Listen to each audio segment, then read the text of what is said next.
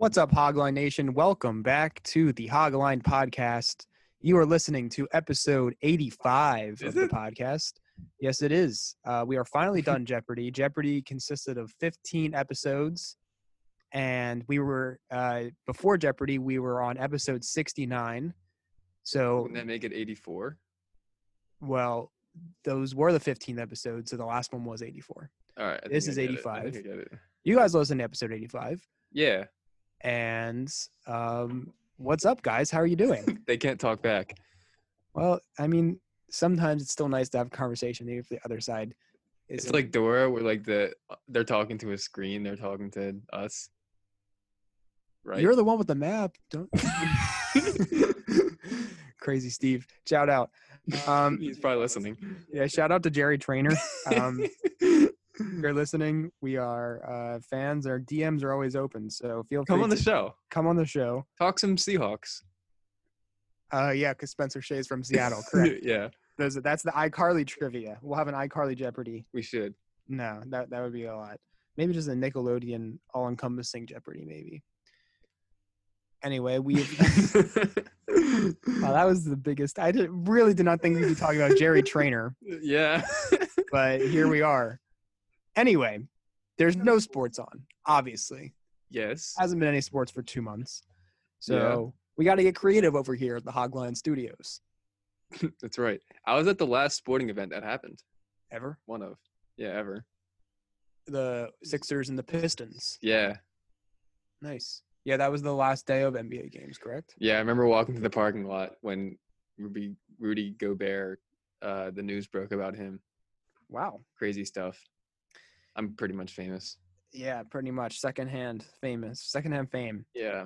Anyway, we had to get creative. Um, well, regard regardless of that, It's- one of the one of the one of my favorite days of the year is the NFL schedule release. I that makes me if that makes me a nerd, so be it.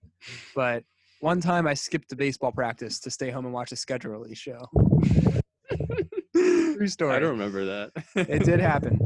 So um, I always, uh, even in a in a world with sports going on, I was always ve- heavily invested in the schedule release. But now, I feel like even more people were, you know, looking forward to it. I guess because there's nothing else to look forward to.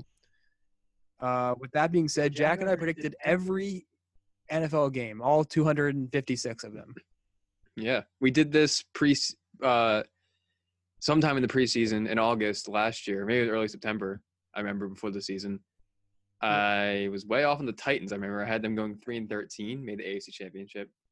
Um, I don't know, but we decided to do it early. I mean, Yeah. we might do it again. I don't know, but I yeah. do this every year, um, but usually late August. But this is the first time I've done it um, in you know April uh, or May at this point, but it's usually released in April. Um, but yeah, we predicted every single team's games, and you know, like we, it's not like we, if we gave a team a win, we gave the other team a loss. Like it's even. Like, yeah, it's, it is- works out. Yeah, so it's not like, uh, yeah, we actually wrote every single one down. So Yeah, there's all the records are you know what they would be hypothetically here so i guess we're just going to give like an in-depth uh, analysis of each not in sorry not an in-depth analysis of each team but we're just going to touch on each team and tell you Yeah. our thoughts post schedule release see where these teams are at this point um i don't i mean there might be a few signings i know there's some quarterbacks like cam newton hanging out there and some uh, running backs who are unsigned but more, or- more or less the teams are you know Clowney Clowney, Yeah. yeah. That's so that's so weird. I don't know how he's not on a team. I mean, I do because he's overrated 'cause and he's he- asking for more money. Yeah, right. That, too that- much I money. Guess that's why. but anyway, the teams are, are as they are now. Um, so not too many like the draft pass and free agency pass. Those are the major Right, times yeah. when players get uh, added and subtracted to different teams. So we just decided to go ahead and predict it um, because there's nothing else to do. Yep. So I guess we'll get started. we're Uh, gonna go division by division. Yeah, we'll go with the AFC North. Uh, who do you have coming in last in the AFC North? I have the Cincinnati Bengals at five and eleven. I also have the Cincinnati Bengals at five and eleven. Nice. Um, last year they went two and fourteen. I am pretty sure. I'm going to check that right now. The, yes, they went two and fourteen. Uh, so, what are your thoughts on Cincinnati heading into 2020? Uh, well, their biggest key additions in the draft: Joe Burrow, Tee Higgins. Um, the rest really escaping me, but uh, I mean that kind of. I like those skill position players they got on their offense. Um, I like Burrow. Uh, Joe Mixon is a good running back in my opinion. Um, and then I, I like their the options they have in their passing game with Higgins, Boyd, John Ross, and AJ. Well, AJ Green. I'm not not really a fan of AJ Green at this point of his career. Um, so like they, they looks like they got the pieces there. Um, what what's their O line situation exactly? I don't think they made any huge improvements. Um, I'll get the depth chart right now. But They did not. Their offensive line was pretty bad last year. right, They will be gain. They will be getting back Jonah Williams, who was their 10th overall selection in 2019, okay, and he tore his ACL and was out for the year. So he did not play. Um, assuming he's good, like he he is healthy, he'll be ready to go. But um, so that that that's kind of like a free agent signing. That's adding back True. into the Yeah. puzzle. their Um, defenses still need some work. I'm right. looking at it. They did sign DJ Reader from the Texans. Um, I guess that's an upgrade of whoever they had in the interior of their defensive line. Sure. But overall, it's still a pretty weak unit on the defensive end. Yeah. Probably teams will uh, won't have too much trouble putting up yards and touchdowns against Cincinnati. Um, but Burrow, uh, big upgrade from Ryan Finley. Yeah. Uh, but there's only so much he can do as a rookie, and he will be over doubling their wins according to our projections at five and eleven. Good for him. Yeah. It's 150 percent, maybe. Yeah. Cool. Uh, we'll move on from them. Who do you have in third place in the AFC North? So I had the Steelers in third place, At nine and seven. okay. Should I say what I have the Steelers or who's my third place? They're third place. Third place I have the Browns at eight and eight. All right, we'll talk about the Steelers first. Um, Well, okay, then I have the Steelers at ten and six and second and yes, finishing in second. okay, I have the Browns in second at nine and seven as well. Okay. So Steelers and Brown both at nine and seven. Okay, Steelers. What do you think? Um, I don't know. I I'm a little nervous about Ben. I don't. I mean, I Why? he's just old and the elbow injuries. I know that there's there were stories that he had been playing through elbow pain for years. Right. Um, but it's just still like surgery. Surgery. It's not like a natural thing to be able to recover from surgery and be where you were beforehand at age 38. Right. So the age thing doesn't necessarily scare me that much. Um, what scared me more about just particularly his elbow and that surgery. I think age wise, taking the year off pretty much is so beneficial to his overall health. I mean, he takes a beating year in and year out. So having this much rest, something he's not used to, and is just giving his body time to heal and just come into this season. I mean, body minus the elbow, uh, that's another story. But from that standpoint, I'm happy with it. So in regard to the elbow thing, um, I don't know. I'm co- I'm optimistic. I'm hopeful that he's gonna the elbow's gonna shape out to be fine. Um, No, know. I, I, maybe it's just me being cautious. I think our ceiling is way more than nine wins. I think we can definitely win 11 games. I, I think Diontae Johnson's going to really step forward. I mean, he had a pretty solid rookie year for what it was, considering the quarterbacks that were throwing him the ball. I think I saw some stat that he had the most separation on his routes in the league. I don't that I don't know that doesn't that's not a very exact stat to give, but he's very good in separation. Um, and now that Ben's back, and with the emergence of Diontae Johnson, I feel like he'll take a, a step forward in his sophomore year. Uh, and you know, we obviously added Claypool with our first uh, selection in the draft in the second round. Um, it's just at times like I feel like Juju was he still will receive the top coverage, but I don't know. I think overall the skill position players are better than last year. right. So I mean, you mentioned floor. um, our floor is eight wins. Like the team we had last year got eight wins. Our defense is the same. Our defense is amazing and it stays the same. And now we look at the offense. Our quarterback position's upgraded. Uh, old Ben Roethlisberger is still better than what our quarterback play last year. Uh, add Chase Claypool, add Eric Ebron. That's two great pass catching options. Um, hopefully a healthy James Conner, finger cross. Uh, but if he's not, I mean, we just add a great prospect in Anthony McFarland. So our running back field is more solidified and we have more depth there. So I just have to think if our floor eight wins is last year, I'd I'd count that as a two two win increase. I have them at ten to six.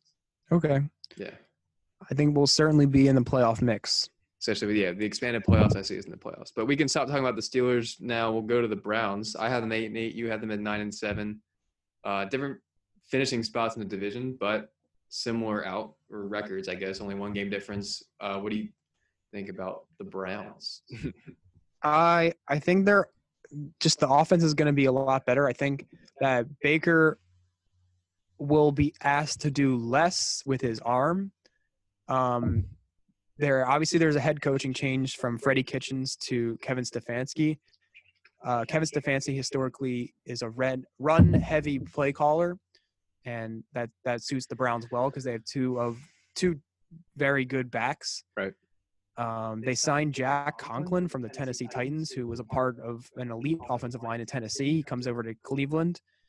Um, they also add Austin Hooper. So now Baker is going to have two semi-reliable tight ends to throw to now. Um, obviously, the receivers we all know are o- Odell Beckham and Jarvis Landry, and they're you know, I I I think their targets will go down because of the increased run, but I just think it's going to help the team overall. And I mean, this is the same story every year. Uh, People think the Browns are going to have some type of uh, stableness to the organization, but I feel like they found it in some capacity this year. Um, and I, I think that it's not going to be a drastic improvement. Like they're not going to, you know, blow the doors off the league and every they're shocked everyone. But I think that they will have a winning record, and they will just be an overall better team. Like there's not going to be as much noise. I don't feel like. I think that um, this is it'll finally be a year that they can you know put it together, kind of. So I have them going nine Yeah. and seven. I agree. Or what were you say? You can keep going. No, I mean they they have a, and and they to start they have Baltimore, which is a tough game on the road, but then they go they play Cincinnati and Washington at home, so in theory they should probably get two wins there, and um, feel okay coming out of the gates. So I don't know. I just think that they're gonna. This could be a year that they're gonna be a decent team. I see what you're saying. Um, I mean, I, again, I have them similarly predicted as you did. I like what they did in the draft. I think, I mean, it's not the flashy picks that Oh yeah, a lot uh, of people. Willis too. He he Right. was regarded as Wills. yeah, Wills, excuse Yeah. me. Uh, he was regarded as probably the. I mean, it was kind of somewhat up for debate, but a lot of people had him as the top offensive lineman prospect in the Yeah. draft, and he fell to them at number ten. Right, So, you know, that's good for them. It's a good value pick. right, and I mean, I think the team, a team is only as good as how good their offensive line is and their defense. Part of the reason why the Steelers had eight wins last year because our offensive line and our defense was spectacular. Um, but yeah, so they add Wills in the first round. That's great. And then add Grant Delpit, who I really liked. He was from LSU, right? Yeah, LSU. Uh, Yeah. A free safety. is what he's listed as here. Um, and then they spent two third, two more third round picks on other defensive players looking like their defensive line. So um, I like that because obviously they're pretty set their skill positions on offense. Um, I have them at eight and eight. Well, also that's true. Their uh, new coach going to help as well. Uh, so eight and eight is still an improvement from last year. Um, I don't know. You can you can make an argument that they'll be better. I just going off historical record of the Browns, I feel like I couldn't put them above eight and eight yet, but I don't know. We'll see. Maybe it was just part of my bias because I hate the Browns and Baker Mayfield, but yeah, we can move on to the Ravens. What record do you have them as? Uh, twelve and four. I'm at 11 and five. Okay, same similar prediction here again. Uh, I mean, this is one of the most complete rosters in the NFL. Uh, their offensive line is spectacular. Ronnie Stanley, I believe he was an All-Pro selection last year. He, he he must have been. I don't have that in front of me, but he, you know, I'm almost 100% certain that he did. Um, Orlando Brown is a great young uh, right uh, right tackle. They had J.K. Dobbins to to you know complement already the top rushing team in the NFL with high Mark Ingram and Lamar Jackson, and they got Patrick Queen, who I thought fell a little bit in the draft too. I think he went they they picked 28, so I thought he was going to go in maybe like the teens, like the mid to late teens in the draft. So I think he fell a little bit. Secondary is good. There's just really no weakness to this team, and you know Lamar Jackson will probably regress off of his touchdown ratio to last year, which was 36 touchdowns. I believe only six interceptions. But even even though that is kind of bound to come down, it's still gonna he's still gonna be elite because last year was a special season. So Yeah. I mean they went 14 and two last year. We ha- I have them winning two uh, three less games. Jack has them winning two less games, but still winning the division. Uh, you know, with relative ease. Yeah. um, I mean, not not too much to really add there. I really like J.K. Dobbins and how he's going to fit in this Baltimore's uh, offensive scheme. And again, not too many weaknesses. Maybe the weakness I can say is wide receiver. I mean, Yeah, again, they're I- all young and they're a really- little unproven. I really don't think so. I think Marquise Brown, for what he asked, for what he was asked to do last season, did did it perfectly. I know he only had around 500 to 600 yards, but he had seven touchdowns. right. I saw some reports that he was playing through, uh, you know, injuries through a portion of last season too. So if he can, I mean, you know, that was a concern of his going into the draft. Will he be able to hold up? Will he be durable? Um, but you know, even if he's out there 75% of the games, even if he's not even doing anything, he still helps. I feel like. Right, because he's so fast, such, such a deep threat. And they add Devin Duvernay too, who ran a four three four in the in the draft. Right, yeah. So No, I- Miles Boykin, Devin Duvernay, and Right. Marquise I'm saying that like I they're all young receivers and I like them, but I mean they're just I guess you could say a little unproven. Like they're not like studs yet. Um, that you could consider that their biggest weakness, but again, not really much of a weakness. I do like these guys. I mean, again, you touched on the Marquise Brown thing, which it's impressive he was playing on the alleged broken foot the whole year. Which, I mean, I, as much as that is, uh, some people view that as like a optimistic thing like oh he played that on a broken foot and what, what could he do with two healthy feet well i mean as you said injury concern was something he's so small and injury concern was something that was a concern for him going in i mean already having a broken foot is not i don't really necessarily view that as a good thing but i don't know I'm Um, just curious, who do you have them? Uh, like which teams do you have them losing to throughout the year? I losing to the Chiefs in week three, and then later in the season, I have them going on a three-game losing streak to the Steelers, losing at the Steelers, losing home against the Cowboys, and at the Browns, losing. Yeah, I have them losing to the Chiefs as well. I have them losing to the Eagles in Week Six. I have them losing to the Titans in Week Eleven. Us on Thanksgiving, and then the last week of the season, to the Bengals, because I maybe they'll rest their starters. They'll be Probably. locked. They'll they'll, ha- they'll already have the division clinch, and maybe they'll be locked into a playoffs their seed. All All right, we can so that's on. the AFC. Uh, excuse me, AFC North. We'll go to the AFC South now. Uh, who do you have in last place in the AFC South? I feel like this is somewhat of an obvious one. I have the Jacksonville Jaguars, Same. I'm, I'm curious to what their record you have them as. whopping two wins. Oh, I also have two and fourteen.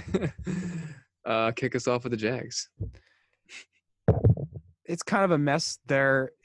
We we have spoken a lot about offensive line play, and this you might not be able to find a worse offensive line in football right now uh, than the Jags, and it's you know kind of upsetting. But what what was once a very ferocious and feared defense is now not that.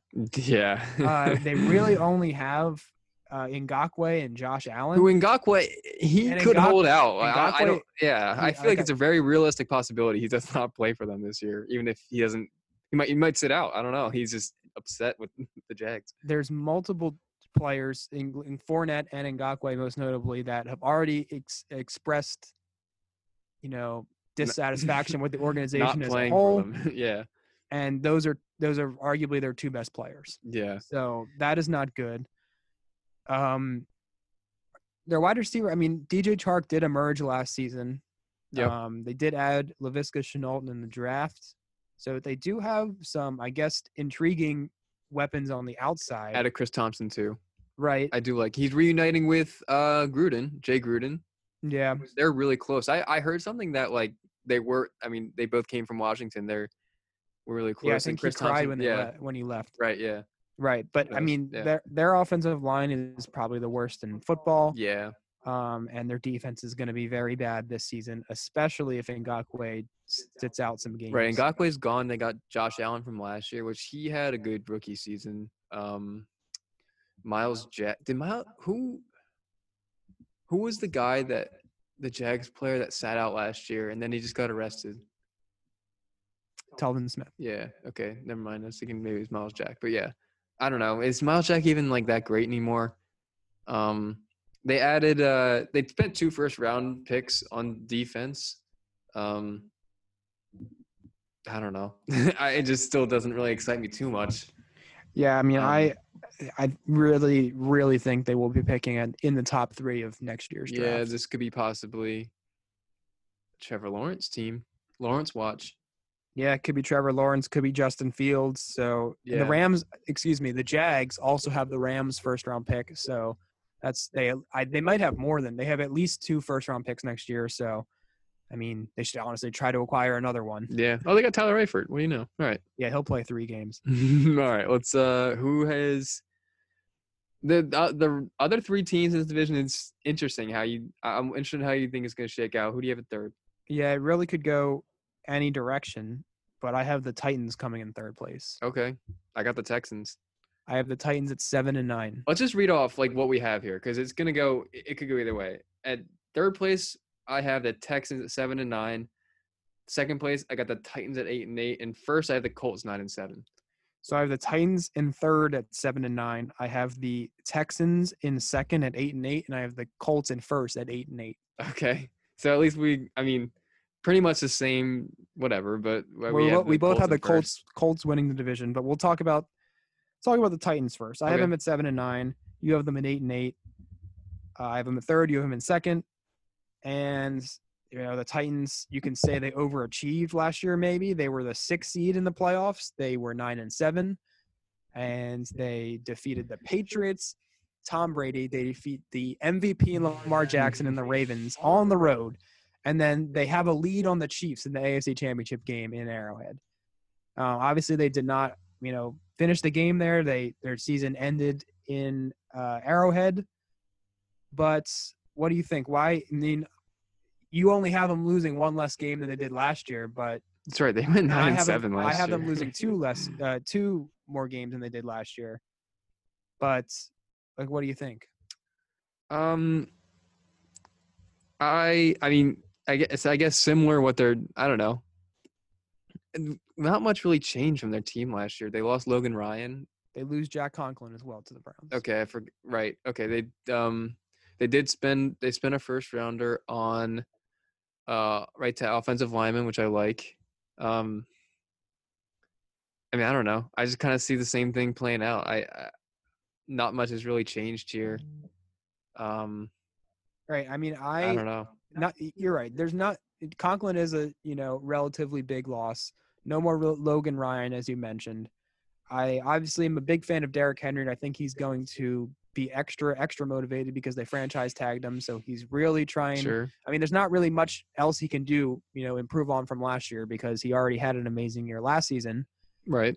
But I guess what it all comes down to for me personally is I don't I don't believe in Ryan Tannehill as much as other people do.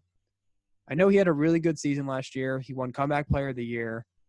But I mean, really good season, right? He had a good season for him, but his stat. What are his stats? I'm looking right now. no, he did have a good season. Not even just for him. He he did have a good season, especially down the stretch in the second half of the year. 2,700 yards. Oh, he didn't play all the games. You're right. Passer rating 117. what was his touchdowns and interceptions? 22 and six. How many Yeah. games did he play? I'm sure he played like 12, th- 11. Um, 11. Exactly. So he did. He didn't play five games. I I just don't. 12. Yeah. I don't know. I don't. I just don't think he's. I don't believe in him as much as other people. I saw, you know, this was right after the season concluded, but I saw a fantasy page. You know, put their initial rankings up for the 2020 season. This is back in February or March.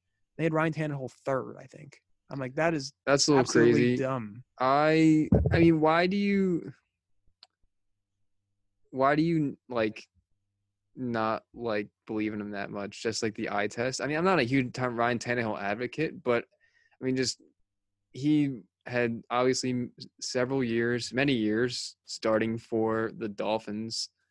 Um, I think. I guess that I mean the Dolphins haven't been great for a while, and just he gets put in this new system in the Titans, and he succeeded. I mean, he was a good prospect. He was drafted in the first round, I believe. Yeah, eighth overall. I don't know. Like, I just think last year was just everything aligned perfectly. You look at their playoff wins. You know, I don't remember against the Patriots and I believe the Ravens. He threw a combined. He threw under 300 yards. Right, yeah. in both of those games. That you your quarterback can only do that for so long before teams start to figure out the NFL is too smart and they're. I mean that that's the only thing that kind of worries me about Derrick Henry is that if I- if Ty, Ryan Tannehill has the season that I think he will, and he, I just I think he'll underwhelm.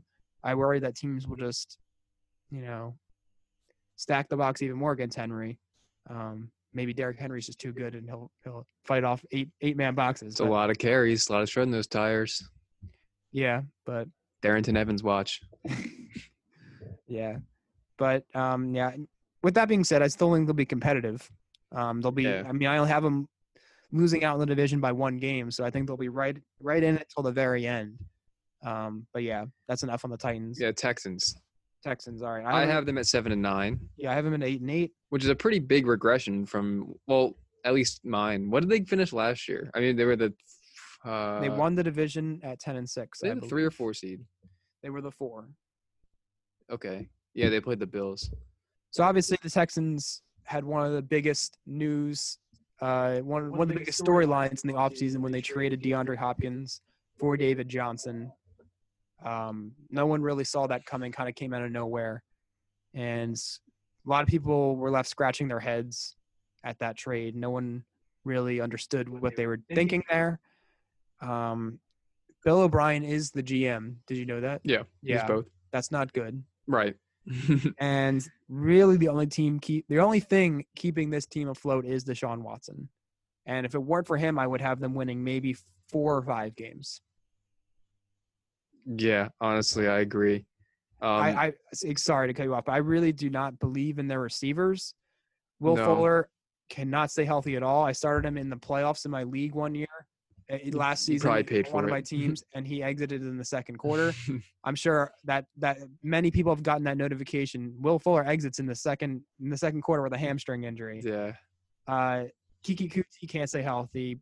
Brandin Cooks, has has been on had like 17 teams. one more concussion. Brandin Cooks may not play football again. yeah. He's had so many concussions. Oh, Randall Cobb's there. They did add Randall Cobb, but it's just I, I really don't believe in their wide receivers. I mean, they, in my opinion, they just they lost the most talented receiver in football right now, and replaced him with Brandin Cooks and Randall Cobb, which that's not good. I mean, yeah, well, well, what came out of it? They did get David Johnson, which that is an upgrade. They really, see, uh, no, yeah, you're right. I, I, it is an upgrade in some regard, but and I trust me, I picked David Johnson fifth overall in in our main league last season. yeah, and that obviously did not pan out too well after week five. But and I, and, you know, I, I've always been a big fan of David Johnson. I, I really hope he does well. I'm a big fan. He's a nice guy, and I'm wishing him nothing but the best. But there just has to be something, like you don't just like. He was so good in the first four, four or five weeks of the last season, and then he just didn't him the ball, and they ship him out of town. Like there has to be something wrong with him for them to do that. I really believe. or their coach is stupid. Oh, we can't get into a Kliff Kingsbury debate. Not right now.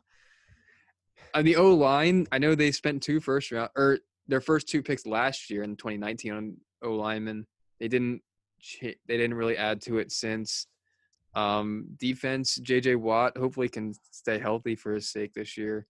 Um, other than that, the defense is not really. Uh, nothing really jumps out at me. Um, yeah, and then uh, so I have them at seven wins, just because again, what we're saying, we're not really impressed. They lost DeAndre Hopkins, um, and Bill O'Brien. I mean, I guess I may be a little biased because I mean everyone's a little biased maybe because of how critical and how bad the public perceives him as a GM after that trade. But I mean, I gotta I don't know. He seems like he's a good coach. Is that wrong to say? Like Bill O'Brien, no. I I, I think I I, I, would don't say think he's, a the- good coach. I would say he's the reason why they haven't done better. okay. They've had enough talent to, you know, make a run at AFC championships and Yeah. potentially Super Bowls, especially with Deshaun Watson when he's been there. And I would say he's the, you know, he's got them to the playoffs and that's good and good and well and all, but if you can only get to the playoffs and lose in the wild card games to the, you know, the Bills, they they beat the Bills. They did win last year, but like, you know, their ceiling is the divisional round of the playoffs with Bill O'Brien. They need to right.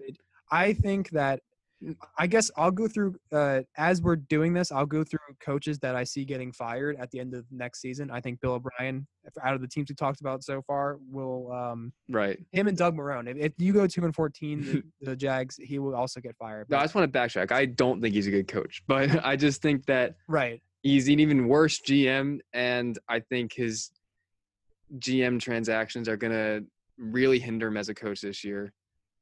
Thus, only going at seven wins compared to what they have last year, eleven or ten. Ten. Yeah, so that's a three games is a pretty big regression in the NFL. Only sixteen game season, so yeah, Yeah. Um. So, so yeah, I'm gonna I'm gonna do that as we go through the teams. Doug Marrone and Bill O'Brien will be out of out of town. I can see that. this Definitely. time next year. All right, so we have one more team to talk about in the AFC South. That is the Indianapolis Colts. I have them at eight and eight, winning the division. Jack has them at nine and seven. So obviously, this will be one of the worst divisions in football next year, in our eyes. Correct. Um, but yeah, what do you what do you like? What do you dislike about the Colts heading into next year? Um, I know Phil Rivers is old, but uh, he's not upgrading Jacoby Brissett in my opinion. Um, their O line is fantastic, which I'm a sucker for good O line. Uh, they add one of the best running backs of this draft class, in Jonathan Taylor, who is presumably going to take over the workhorse, uh, the workload, the majority of the workload. Um, but even, I mean, Marlon Mack is a great uh, second running back and he minds. Like their backfield's great too. Um, I was never a huge fan of T.Y. Hilton, but they drafted Michael Pittman Jr. out of USC in the second round, who he's a promising uh, wide receiver prospect. Uh, Jack Doyle as well. So their receiving uh, options are solid. Um, taking a look at their defense, they got DeForest Buckner. That's right. They, that was a trade from the 49ers, I believe. Yeah, they traded the 49ers Right. traded DeForest Buckner for the 13th overall pick in this year's draft. Right. And they have Justin Houston, Darius Leonard. So they do have pieces on the defense. Malik Hooker. And then we talked about Xavier Rhodes a few days ago. Um, he kind of stinks, but you can, I mean, All right, well, I mean, no, everything you said is Yeah. perfectly valid. Good points. The, you know, I think they're going to stick to their strengths and they're going to do it very well. I think you know their highlights are always going to be running the football. Um, I don't think that Philip Rivers can do. I, let me say this: I have Philip Rivers on my dynasty team, but I'm not very happy about it or confident in that. Um, so I, I really don't think he has much left, but I feel like if he just sticks to this formula of running the ball with Mac Taylor, throwing short passes to Nyheim Hines, and what does Philip Rivers like? He likes tight ends and he likes big receivers. They went out and got Michael Pittman, and they have Jack Doyle. The Colts have always put a heavy emphasis on their tight ends, and I think that they'll have a lot of sacks with Buckner and uh, Houston. So I think they'll pressure the quarterback and they'll run the ball very well. And I don't think they'll be a great team, but I think that'll be enough to stay very competitive in this, in this division and perhaps win it. yeah, I mean, with this division kind of being up for grabs, they can definitely take it. Also, really trust their organization, and I also really like Frank Reich as a coach. So I, if you have a good coach and a stable organization, um, True. that can go a long way. And I, I believe the Colts have that in place. Why the Steelers had eight wins. And last thing on the Colts, uh, guess what kicker they signed? Youngway, Rodrigo Blankenship. did they really? Yeah. I, uh, Yeah, I guess they did. I just took a guess. I didn't know, but okay. They've got Chase McLaughlin and Rodrigo Blankenship. So that's gonna be that's gonna be a a, a training camp battle. I I want to tune into. All right. All right. So that concludes the AFC South. We'll move on to the AFC East. And who do you have coming in last? Uh, I have the New York Jets coming in last, What record? four and twelve. All right. I have the uh, Miami Dolphins coming last. but- Oh! okay. Um, let me finish. I have them coming at six and ten, but we'll talk about the Jets first. And I, I mean, I know we will both have a lot to say about the Dolphins, but uh, we'll go ahead with the Jets. I have the Jets tied for, you know, technically tied for last. Both at, I have them at six and ten. So yeah, I I think I had them at five and eleven, but I don't know. Going through each game, it's tough, and like I got to give the losses to someone, and the Jets just are easy to pick on. So they ended up at four wins. Um, I just don't think. We just talked about how the Colts are a stable organization. The Jets are the exact opposite. They're always been a mess. Not oh, I mean, the last however many years they've been a mess. Um, defense isn't good. Jamal Adams, and that's it. I, I think Jamal Adams is another player that once That the too, Jet once yeah. the Jets start losing games, which we both think that they will, I think Jamal Adams will become increasingly increasingly upset and want to get out of there. yeah, I got the Jets going one in ten, That is not good. I have them and then going. finishing off the season with three more wins. I do have them going. Let's see. Heading into their bye week, I have them five and five, but then I have them. I have them ending the season.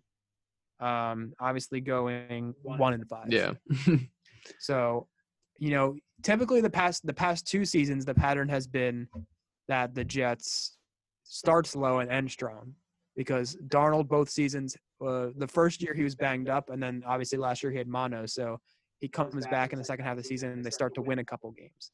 I think it'll be the opposite this year. I think Adam. Here's another coach, Adam Gase, out of town after this season. yeah. Um, perhaps we could see Jamal Adams traded midseason or even before or after at some point. Uh, their offensive line was not good at all last year. They did add, they did add, excuse me, Mekhi Becton in the draft, but you know you need more than one good player in offensive line. Right. It's kind of a cohesive. It's all about being cohesive in the offensive line Yeah. and even even sometimes if you do have talented offensive linemen, they need to you know they need to play together and gel. Like sometimes it even takes a few games for Sure, them to really yeah, build yeah, as yeah. a unit.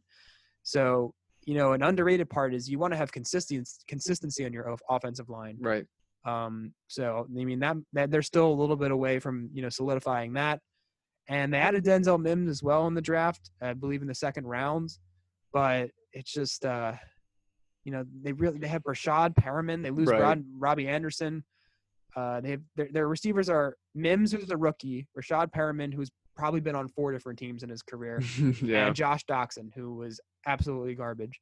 So, um, I don't know. I really do think that Sam Darnold is good and you know somewhat better better than people give him credit for. You know, Mhm. word. I really do think he will succeed at this league at some point, but people are just going to have to be patient with him. And I do not think it'll be this year. Maybe when they get a new regime in there, start to finally, and you know, I mean, they did take a good step forward in getting Becton this year. I, I, I saw a lot of mock drafts where they were getting Lamb and Jeudy, which would help in its own right, but I definitely believe that an offensive lineman was the correct Right. pick there. Yeah. So that is encouraging to see if you're a Jets fan, but I still think they are going to not be so good as long as Adam Gase is there. And, um, but you know, they have Darnold and they have that figured out. So Yeah, and then the only thing you really didn't talk about was Le'Veon Bell, and uh, he didn't have a great season last year.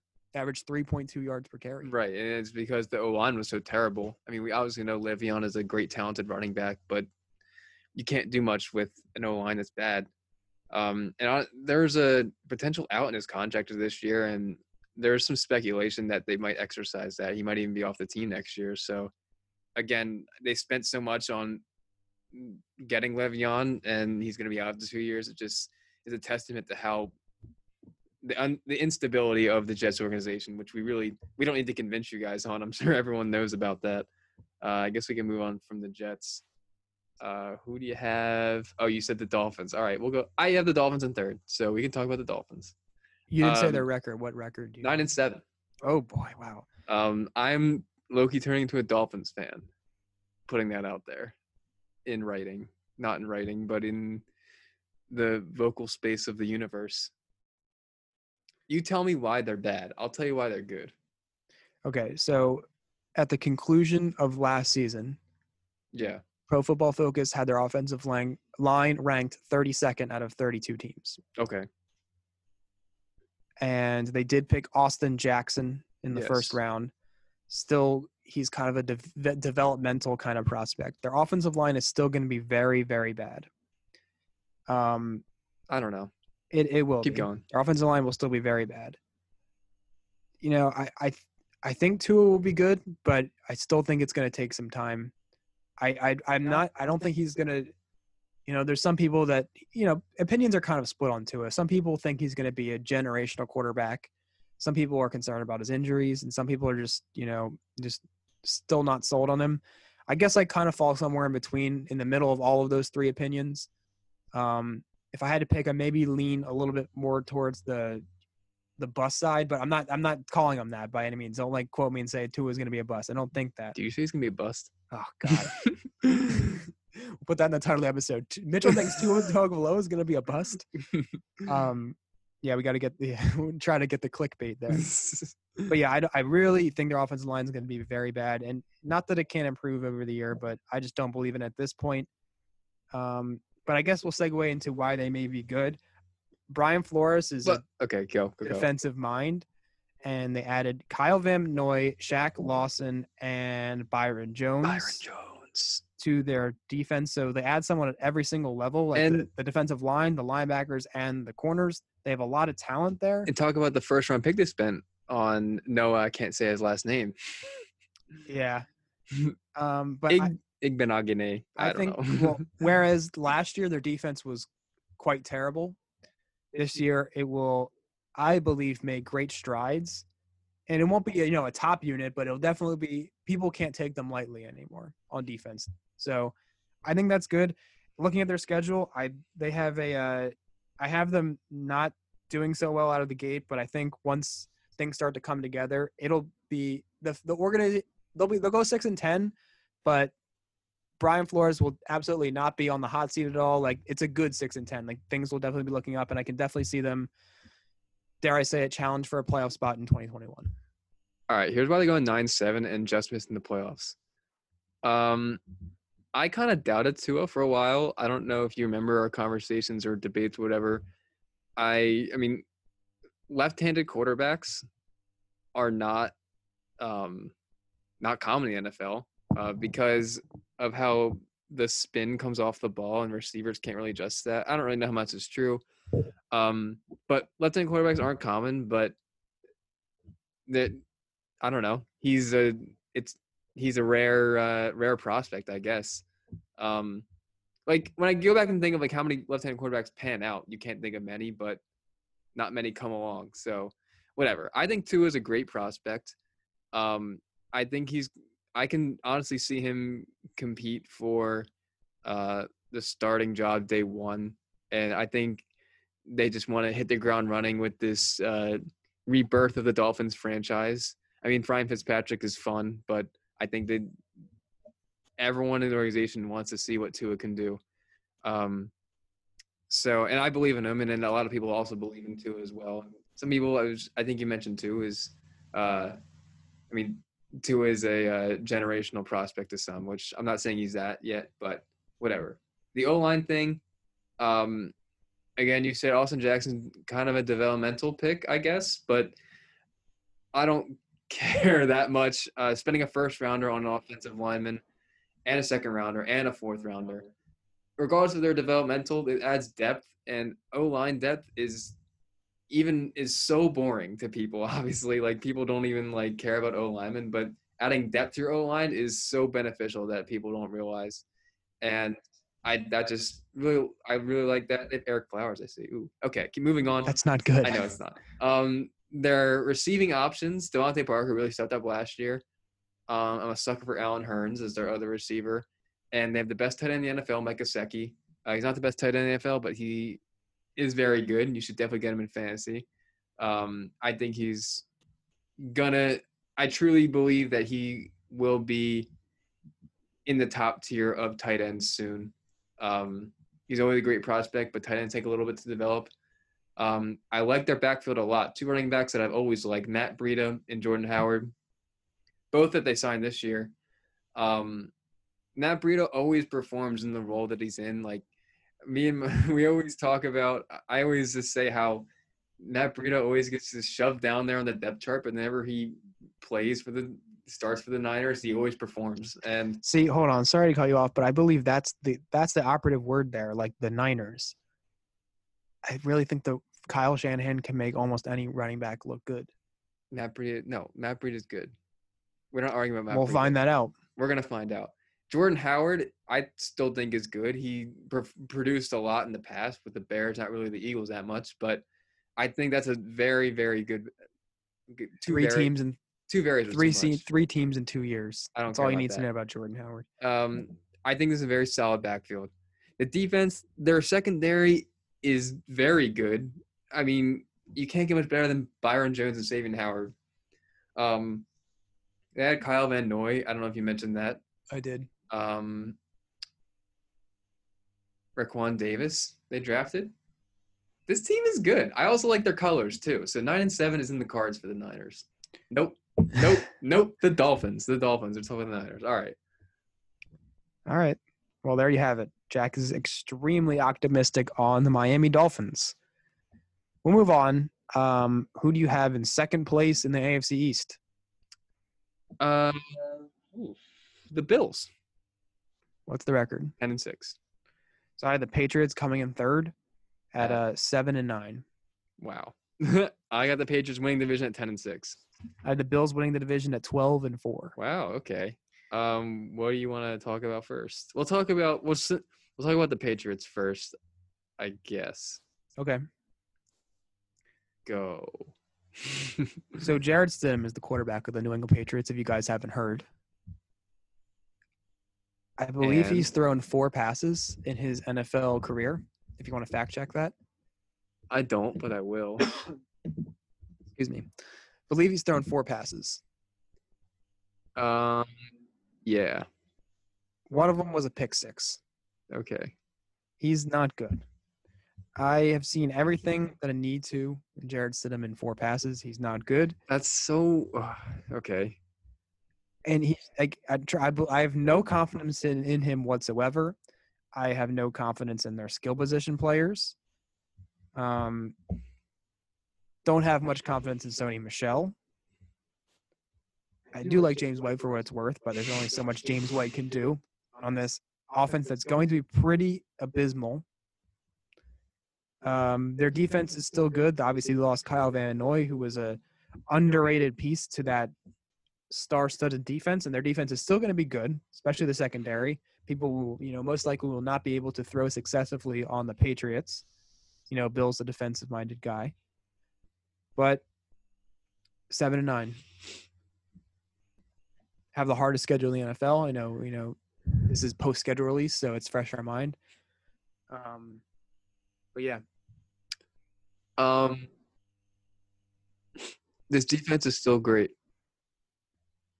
and they drafted that guy out of Michigan who has a weird name. You, you, you, you, U C H E. Josh Uke. Josh Uke.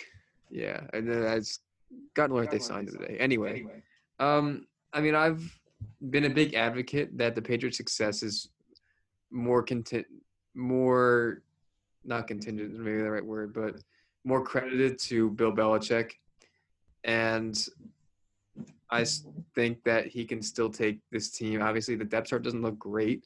Um, starting with their skill position players, Julian Edelman, I hate him so much, but he produces, and any quarterback can get him the uh, get him the ball with his short yardage passes. Um, I know you have a sour taste in your mouth about N'Keal Harry, but he was a first round pick, and my receivers they do take a little bit to develop. So he still, I'm not uh, N'Keal Harry advocate. I'm not saying you should get him in fantasy, but he could still develop into uh, something. I mean, targets are probably going to go his way. Mohamed Sanu, never really a high volume guy, but he has been good when utilizing on his past teams. Marquise Lee, another guy too that has had some success. Um, they draft two tight ends. They haven't done that since they drafted two tight ends in the same draft when they got Gronk and Aaron Hernandez. Again, I'm not a huge advocate for these guys, Devin Asiasi and Dalton Keene, but that's something to note. Um, going back to Jarrett Stidham, again, I'm not an advocate for Jarrett Stidham, but you can't judge him off four passes that he made in his career. One of them happened to be an interception. Like he's so bad. He made, he made four NFL passes. I know that's all we've seen. It's such a small sample size. Wasn't know. a big fan of him coming out of college either. Okay, I don't know. Um, whatever. My ten and six is um, a testament to Bill Belichick. There's no way they win the division. I had them tied the Bills ten and six. Absolutely so, I mean, no barely chance. winning division. If the Bills don't win the division, I'll be very shocked. And Bill Belichick's record without Tom Brady is eleven and five. Okay. And this defense is the best defense he ever had, and good teams founded upon good or dependent on good defenses. The um, I would be very shocked if the Bills don't win it. I wouldn't be. I wouldn't be shocked if they do win the division because I have them at ten and six, and they're also a very good team. Talk about the Bills. So, the Bills are, I believe, have the they have a top five defense in the league. You can even say they have a top three defense in the league. Give them five. Very good, especially in the secondary. Um, you know, I just Josh Allen is um has progressed over the past two seasons in his, in the league. I think he'll take an even a bigger step in his third season. Um, Devin Singletary was not a big fan of his coming out of college in the pre-draft process, and I'm still not 100% sold either. But he could be a nice complement to Zach Moss. Um, Zach Moss is obviously not a burner. I think he ran like a four six five at the combine, um, but he could handle the ground while Singletary can be a decent pass catching back. I think they can make a decent combo. Yeah, obviously like they add Stefon Diggs. Stefon Diggs, John Brown, Cole Beasley is a very, very, very good starting three receivers. Um, right. I think people should watch out for Dawson Knox this year. I um, he didn't do too much last season, um, as rookie tight ends typically don't produce much. Obviously, right. we all know. I think he could be an underrated piece to this team. Uh, and this is just another team that I believe in the organiz- organizational culture. I believe Sean McDermott's going to be is a great coach, and this season will further prove that point. Yeah, I agree with pretty much everything you said. Nothing really too much to add. Um, Cole Beasley's the best, could be the best receiver in the NFL. It's up for debate. I like like Stefon Diggs too. Their O line, what's that looking like? Their O line is solid, if I'm not mistaken. Um, I don't know. Yeah, I mean, I really don't have much to add. That was a last. I'll just the the last thing I'll say is that last year was absolutely not a fluke in my opinion. I the yeah, Bills I are agree. here to stay for at least a couple years. Yeah, I think they're gonna take overtake. I mean, I'm not gonna say they're gonna be what the Patriots were, but it looks like they're in the coming years. The division's looking like it's theirs. Also, they had Josh Norman, who kind of stinks. We've said that about two corners. Said uh, Xavier Rhodes. The Colts add Xavier Rhodes, who kind of stinks. well, it's true. All right, we can. Uh, oh, sorry. One last thing on the Bills. Yeah. I have them uh, ending the year on an eight-game winning streak. Oh, okay. So four and four, and then they go eight and eight. I got their wins losses pretty spread out. All right, we can move on to the last division in the AFC, the AFC West. I dropped my paper. Uh, who do you have in last? The Las Vegas Raiders. I also have the Raiders at four and twelve. Six and ten for the Raiders. Okay, kind of the same thing as the Jets. Is got to give the, the loss to someone. What did the Raiders have? They last year they were seven and nine, came in third. So I have them uh, losing one more game. You have them losing three more games. Right. I don't know. I didn't him to do well last year, but like I, I tried to. I I love Jon Gruden so much, and I'm rooting for him. Just like this team's not great. I don't know. um. I think their biggest weakness is on the defensive side of the ball. Um, Yeah, I just and their offense isn't good either. right. It's not, but I think their defense is you know very bad. I re- I don't you know looking at the players they have, no one stands out. I know Maxx Crosby kind of had a decent uh, rookie season, but it's just I, I don't I don't know. I don't think they're going to be able to stop anyone on the ground or in the air. So if you see your guy in fantasy going against Las Vegas this year, um, now they're playing in a dome as well. So True. you know definitely that's an automatic start I believe in fantasy this year. I mean, the well, the defensive players that kind of stand out. They drafted Damon Arnette in the first round this year. Um, uh, they got Cory Littleton Lamarcus Joyner. it's just I don't even want to spend time on the defense. I know It's so it's bad. really is not great. Uh, I, so let's let's talk about the offensive side of the ball, which is a little bit more intriguing for Las Vegas. True. Um, they, they spent a lot of first round picks on skill position players. Obviously, their first pick was Henry Ruggs, and then they also get Bryan Edwards. They also get Lynn Bowden, um, who will probably be a running back. Looks like he's gonna be running back. So they spent a lot of skill position players, which they, you know they they needed. They definitely needed receivers. Um, I know Darren Waller was kind of carrying the receiving load on his on his own last season. Yeah. Um, so yeah, he led the team in receiving with like 1,100 yards. that's not uh yeah that's not bad um i mean we'll see i mean we'll see how much these rookies do in their first year with edwards and ruggs um obviously josh jacobs is you know probably a top eight to ten back in the league had a very good rookie season um i mean i i believe josh jacobs great i mean there's definitely they're they're fine at running back um and it, I guess it also to come down to you know Derek Carr. It seems like every year he's you know will the Raiders draft the quarterback? I feel like that's kind of a secondary story. You know, And the fact that they signed Marcus Mariota is not really a good indication of how they feel about Derek Carr. Could this be a? I know I know Mariota was kind of in a sim, situa- similar situation last year, but could it be an opposite this year? He takes over. He's the Ryan Tannehill of the Raiders. I don't know. Maybe They go to the AFC Championship game. I I predicted the Titans to go three and thirteen, so maybe Anything's possible. It really could. I mean, in the realm of possibilities, would it shock me if the Raiders made the playoffs? Probably- Probably, not. Probably not. They were honestly in the hunt last year. They were. I think they were alive up until last week of the season. yeah. So it honestly would not shock me if the Raiders uh, made the playoffs. But I mean, I, I, in my opinion, I don't see it. So Raiders coming in last in the Right. AFC South, excuse me, AFC West. they do have that new stadium. They do have a uh, probably more primetime games than they should, but honestly, just- probably just because the Right. NFL wants fans to see that new stadium out in Vegas. Uh, but who you have in third? I got the Chargers. I also have the Chargers, Um, seven and nine.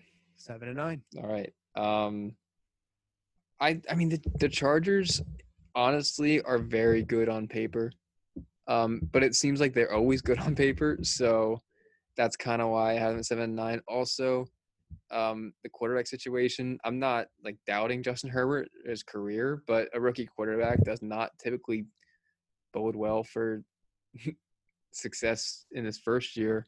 And again, he might not even be play the whole year. Uh, Tyrod is in the mix. Um, Here's my outlook on the Chargers quarterback situation. I Okay. think Herbert does not beat out Tyrod going into the season, especially with the potential shortened offseason. Okay. Rookies might not Yeah. have as much work. Yeah. So I think they'll definitely go with Tyrod to start. I have them coming out of the gates two and one. Um, but I think that similar to the situation with Baker Mayfield and Tyrod Taylor back uh, two years ago in Cleveland, I think that Tyrod will be on a short leash. So if he kind of you know messes up, they'll probably fans are fans and organizations are always you know pressuring to start the rookie. right. So I think that they'll start Herbert earlier than he needs, and I'm gonna say that they put Herbert in, and then he kind of struggles. Maybe they go back to Tyrod early, late in the season. Um, Okay. so I see their you know quarterback situation kind of being That'd be mess. bad. yeah, So I mean that could kind of derail the team. But like you said, they do have a lot of talent. they do. I think Austin Ekeler is going to have an amazing year, and I'm so upset that Tyler can probably keep him at Fantasy Star, so I won't be able to get him there. yeah, it stinks. So I really want him. And again, like I like their backfield a lot. I mean, I did just trade for Justin Jackson. They add Josh Kelley. Like those, I think those are solid running backs. Again, uh, Ekeler's uh, very talented too, and their skill position players, Keenan Allen and Mike Williams, are solid wide receivers, and Hunter Henry is one of the better tight ends in the league. Um, Add Chris Harris Jr. Like it's a Right, great team. and like, their O line is Mike Pouncey's solid. They add Bryan Bulaga from the uh, Packers, Trai Turner from the Panthers, Yeah, I mean it wasn't great last season, but they definitely made right? pretty significant upgrades. And their their defense too. It's the names of their defense. They got Joey Bosa, Melvin Ingram, spent a first on Kenneth Murray, the linebacker position. Uh, Casey Hay- oh, Casey Hayward, eh. Derwin James is coming back, which Derwin James is a very good player. Uh, add Chris Harris Jr. Um, again, they're really good on paper, but that just seems like it's always the trend for the Chargers. They like they can't really put it together. I don't know. Um, that's why I got them at seven and nine because of the recent trends and the quarterback situation that they got going on. So yeah, Right. I'm gonna say that Anthony Lynn. Uh, I'm not gonna say he's gonna Uh, get fired. uh. I'm gonna say he's gonna be on the hot seat, and if he doesn't produce in 2021, he'll be out the door then. But I'm gonna say that the seat is getting warmer for Anthony Lynn after the season. okay, But maybe they'll, you know, young quarterback, it'll buy him an extra couple of years. Maybe, yeah, yeah, yeah. All right, so we'll move on to. I'm pretty sure you have the Broncos in second place, but well, what record do you have them at? Broncos second place at nine and seven. Same. Nice. So a lot of agreement so far. I guess the only the AFC East we kind of had a little bit of disagreement, but so far other than that, um, we've uh, been in agreement. So we both have them at nine and seven. What do you What are your thoughts? Um, I think that's gonna buy them a playoff spot. Yes, uh, they were the first. Well, we were the Steelers were the first team out. Then the Broncos were next, I believe. Um, but I think they they did improve from last year. Uh, they added AJ Bouye uh, to their defense. Um, offensively, they added Melvin Gordon, which a lot of people didn't feel like running back was a need for the Broncos. But hey, nothing wrong with adding another running back uh, to up Lindsay, and even Royce Freeman's a talented back too.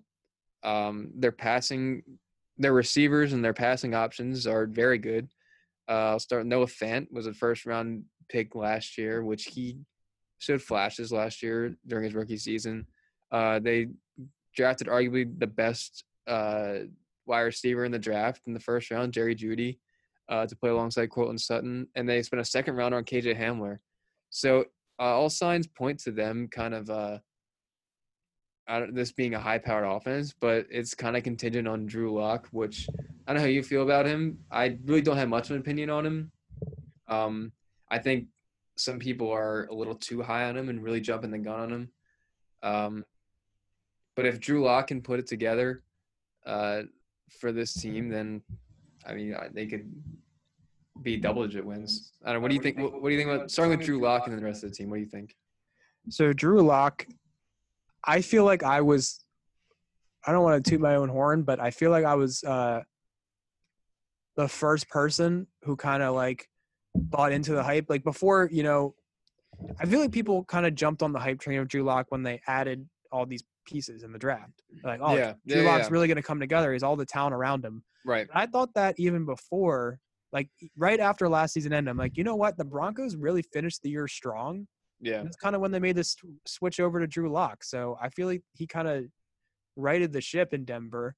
And I know they didn't they didn't start off too great, and they they really you know they finished the season strong. So I'm like, you know what, they could. And they add then they had Melvin Gordon. I'm like, okay, Right. I really think so. But then over the past couple weeks, I've been kind of like taking a step back and reassessing things. And not that I think he'll be bad or anything, but I'm just like, it just really seems like I know the Browns obviously are historical dysfunction, Yeah. but it seems like just you know people just so high on. They're just. I feel like they can only really disappoint.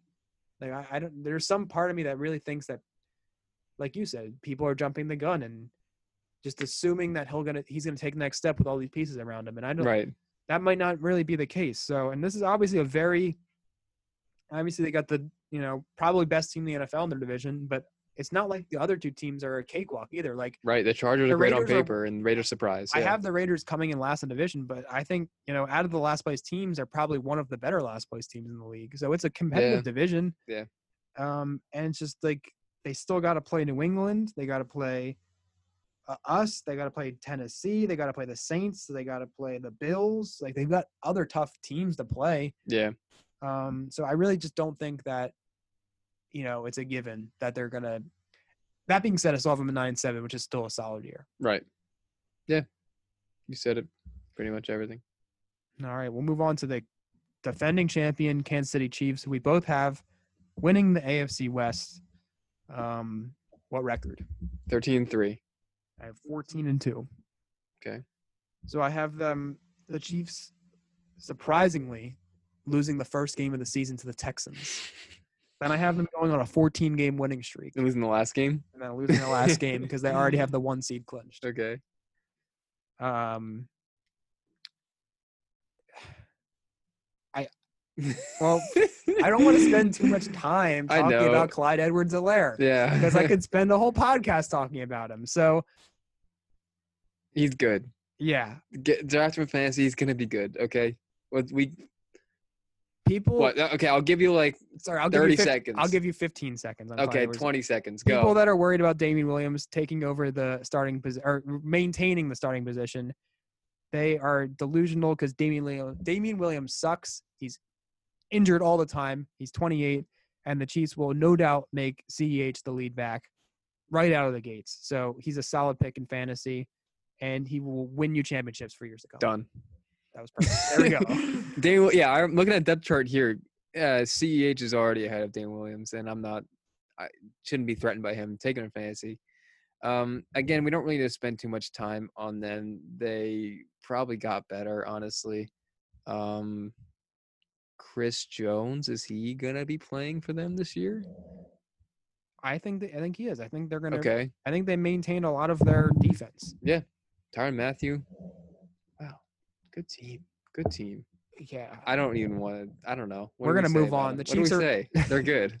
We both have them as the one seed, correct? Yeah. Okay.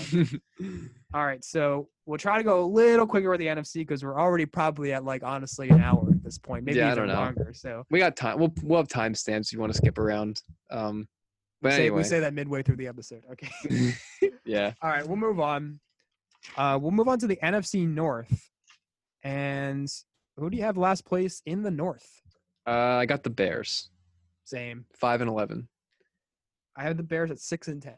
I had them six and ten, but you know my saying, you got to get a loss to someone. So they ended five and eleven. um, We both said when we were trying initially projecting the Bears that this is probably one of the most boring teams to project. very boring, and Like I don't care. I don't care about them at all. I know. I don't either. And their uh, social media account is not promising. Do you, go check it? Just just take a look at their social media accounts if if you're interested. You'll you'll know what I'm talking about. um, I guess we'll give a rundown on the on the on the Bears. This defense is could still be solid. They got Mac, Khalil Mack, uh, Akeem Nicks. Nope, nope, nope, nope. Akiem Hicks, not Hakeem Nicks. Um, Roquan Smith, Danny Trevathan, uh, Kyle Fuller. Artie Burns. That's right. They did it. Artie Burns. He stinks. Eddie Jackson. I mean, there's still great, solid defensive uh, pieces they have, but they're gonna struggle offensively. Neither of us are fans of Dave Montgomery, and he's really the only rushing running back. They got Tarik Cohen, but he's pretty much a slot receiver. He's strictly using the passing game. I love Tarik Cohen, though. I'm not gonna discredit my boy Tarik, but um, again, so the running game isn't great. Trubisky is poo poo. Um, Allen Robinson is their only talented receiver. Cordarrelle Patterson stinks. Anthony Miller's not that bad. I don't know. Um, Allen Robinson just gets the short end of the stick every year. He had Blake Bortles throwing him the ball, and he goes to Trubisky Mitch Trubisky. Foles. He's already 28. Give him a good quarterback. And he still does all right despite Yeah. that. So, you know, one can imagine what he'd do with a decent quarterback. This team is on Trevor Lawrence watch, except they might not be bad enough to get Lawrence, so I don't know. yeah, I really, I think they'll be competitive enough Yeah, to. Um, I don't. I think they'll fall short there in that regard. Fields or I don't know. Yeah, I think Fields will probably go. I don't even think he'll make it to them either. So we'll see. The Bears are kind of stuck in uh, being mediocre, in my opinion. Yep. Matt Nagy's still. I I still think he's a decent head coach. So I don't. I'm not going to give him the uh, hot seat stamp, the Mitchell's hot seat stamp. Uh, but you know he might stick around despite them going six and ten. All right, who do you have in third I got the Lions record? at seven and nine. I also have the Lions at seven and nine. Okay. I think the Lions are better than people think they are. Yeah, and I think seven and nine is kind of low. Like, uh, put him on a whole. Like Stafford plays a whole season, and he that out from what he did when he played. I forget what it is, but it's like they would have made the playoffs. I think. I don't know. Like having Stafford whole season is gonna be very beneficial to them as opposed to playing with uh, David Blough and uh, Jeff Driskel. Um, that's gonna obviously obviously steady quarterback play is gonna help the whole offense.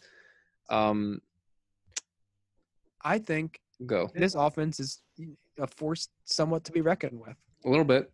Uh, Matthew Stafford was the the QB six when he played last year in fantasy. People don't realize that from weeks one through nine, he's the QB six despite having his bye week, and other players didn't even have their bye week. So he had a fantastic start to last season before he unfortunately went down with a I think back injury.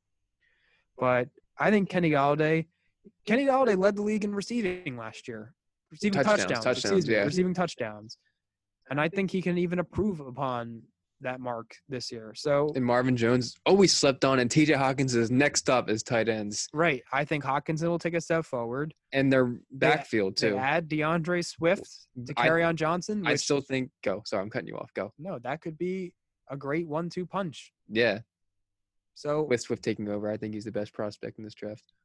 Still, Yeah. So ah, this offense is going to be good. Their defense is still pretty bad. Um, not a good run defense at all. They lose Darius Slay. They get Jeff Okudah, who I think Jeff Okudah um is very good. I think he, you know, but he's kind of going to be by himself. right? I think that replacing uh, Slay with Okudah is like, I think that's a good replacement. Just maybe not in year one. Um, I love Julian Okwara, Notre Dame, uh, former Notre defensive end, got drafted by the Lions in the early third round. Um, I think he could be as I don't know. I think he's going to be a great uh, NFL player and could be good for the Lions. But again, I mean, it's one guy um, that I like here. Desmond Trufant they got. I don't know. Yeah, the defense isn't great, as you said. But that's that's kind of what their hindrance is and why I have them at only seven wins. But I w- honestly wouldn't be surprised to make the playoffs. Yeah, I mean, I'm I'm all in for the Lions this year. I think that they'll definitely exceed expectations. Like I I, I bet their win total this year will be like five, five and a half. They're no, well, they yeah. I'm I'm just guessing. I'm that's that's what I think it would probably be, and I'm gonna I I, I think that's a good over bet in my opinion. Um, but we can move on. Who who do you have in second place? Uh, the Packers. Same. I have them at nine and seven. I got eleven and five. I think the Packers. That's a kind- big regression. I think the Packers kind of stink.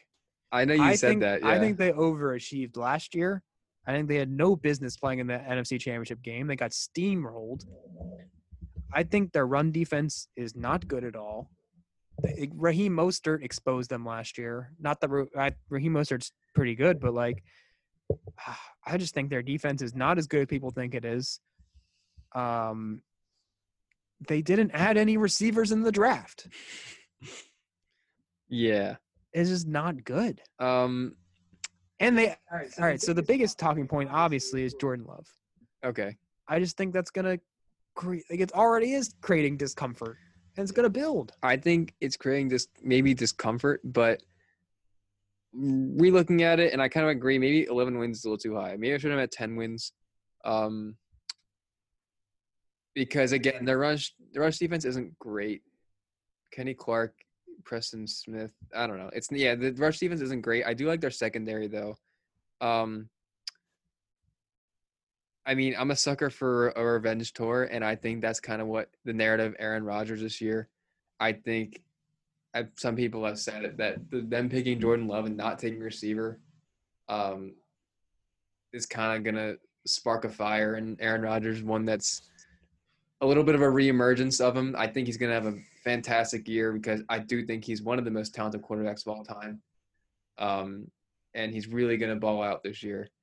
Um, I mean, despite not them not drafting a wide receiver and them lacking weapons, he's always lacked weapons, kind of. I don't even know if that's true though. I feel like their weapons have been better in years past. I guess. I guess you. Could I just say think that.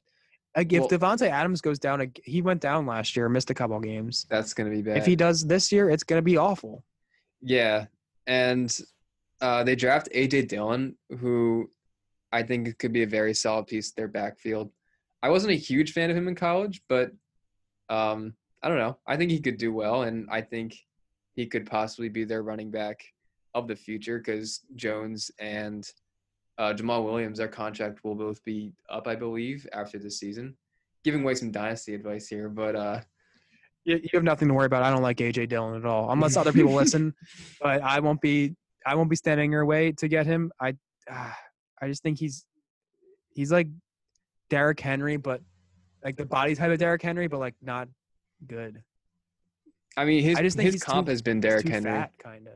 He's heavy. He's like Not Six- fast. He's not fast enough. he's, like six, feet, like two, wait, fifty. Yeah, like I, uh, I, I don't. I don't know, but he In the second round, he produced a lot in college, and they spent a lot of draft capital on him, which is kind of promising.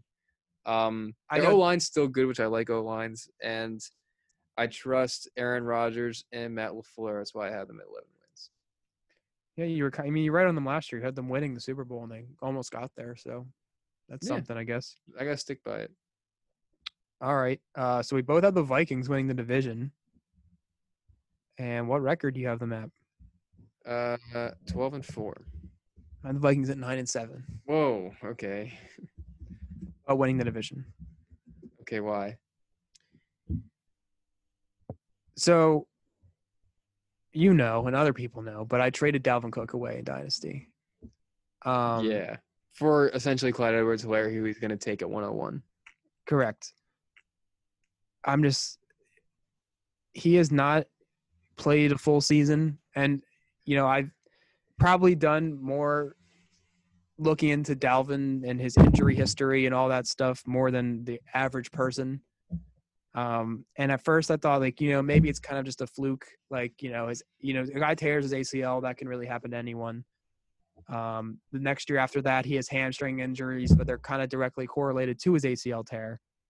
But then this year, he ended. He had a he had he didn't finish the year. He had a soldier, soldier, soul, shoulder problem. There we go. I can't speak.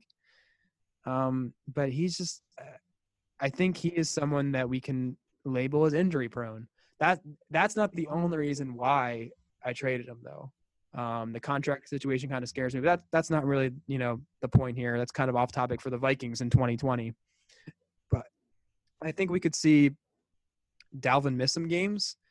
That's not terrible though, because I think Mattison is more than a competent backup. I think he Right. can do 75% to 80%, 75% of what Dalvin could probably do. Um, you know, they added Justin Jefferson in the first round, but you know, that's a lot of it's a lot of uh you know, they're putting their eggs in one basket, I guess you could say. It's a lot of it's ballsy to start or put that much faith in a rookie is what I'm trying to say. And I think Justin Jefferson's going to be good, but you know, there's really not that much behind him. So if he, you know, if Thielen or him goes down with an injury, um, that could be a little concerning. But I still think the strength of the Vikings is running the ball and playing good defense, and I think they will do that. And I don't have them as high as you do record wise, but I have them winning the division. Okay. Um I mean what you ended with there, I think their defense is still great. They spent a first round pick on Jeff Gladney, um, which is replacing Xavier Rhodes is just gonna do leaps and bounds for them. But anyway, their defense is great, which great defense is gonna bode for a great team. Um, I mean, what you said, I guess you could say there is concern about Dalvin Cook's uh, injury, potential injury. Um, but I mean, I am an advocate that running backs can be are kind of indispensable. I know Dalvin Cook is very talented running back and one of the league's best, you could say. But what you also said, Mattison is a very uh, what's the word? Very good backup. Um, and he could fill the void of Dalvin Cook if to whatever percent you want to label that. So I'm not really too worried about that. Um, I really love Justin Jefferson and I love his landing spot here. I, there's a lot of uh, open tar- targets up for grabs, and like you said, putting faith in a rookie wide receiver. Um, I don't know, it could be a risk, but I, Justin Jefferson and like many other receivers in this draft class are great prospects, and it's like one of the best wide receiver classes that people have seen in a while. So again, I'm not really too worried about that. I think Justin Jefferson is going to have a good year, and he'll turn out great. And Adam Thielen, I've always liked too. So I really do think these receivers can be good. Um, and this is pretty much uh, I have a lot of faith in Kirk Cousins, and I was listening to someone say that Kirk Cousins. I mean, there's this kind of stigma about Kirk Cousins that he's not good, which he's probably a top two quarterback in the NFL. But um, uh, I'm just kidding. But he's very. I think he's. I think he's a great quarterback. Um, but anyway, I was listening to someone who said that Kirk Cousins may not win a lot of big games, but he does win a lot of games, which is true. Um, that's why I have him having 12 wins. I think just Kirk Cousins can win games. Maybe not big games if you want to label him as that, but I do think he can win games. Also, O line's pretty good. No one really gave him a chance in the playoffs last year against the Saints, and they won Right. that. yeah. so- Exactly. I think they're good. I think they're gonna ride off that momentum that like they were a little doubted last year, but they kind of made some noise, and I think they can really take that um, momentum and just turn it into something better this year. God, Christmas Day versus the Saints. That's going to be a good matchup. That will be a good one. All right, move on to the NFC South. Um, sorry, I apologize. I said we were going to go a little faster, but we, we will try. Um, who do you have in last? Panthers. Same. What? Four and el- excuse me, four and twelve. They're only gonna be played 15 games. How bad they are.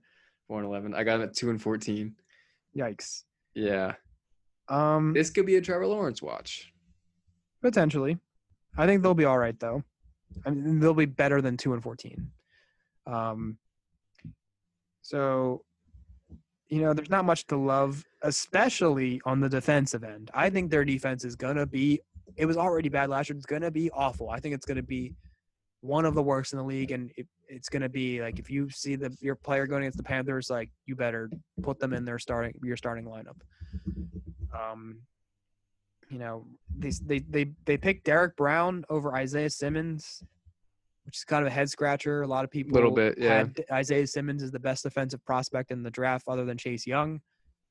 But uh, I don't know. That's kind of a questionable pick, and it also is just I'm not that big of a believer in Teddy Bridgewater. I think you know he looked good last year in in this in the Saints system, but I think it's just because of that he was in the Saints system and Sean Payton utilized him correctly. He he emphasized his strengths and you know played conservative football. Dinked and dunked to Thomas and Kamara, and that worked out, and they won games, and they survived and did all right in in spite of Brees's absence. But um, I just I don't know. I think Matt Rhule, uh, you know, you know, he's not gonna. I don't think, you know, they're not gonna give up on him after one year after going Right. four and twelve, because I don't think this is a you know too talented of a roster. But um, yeah, I don't know.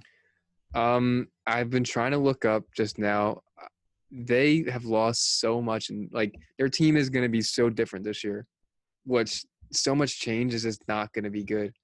Um, and I really am kind of scratching my head on a lot of things that they're doing over there with their um, who's the GM? I think he's GM and owner, uh, Tepper, David Tepper, Dave Tepper.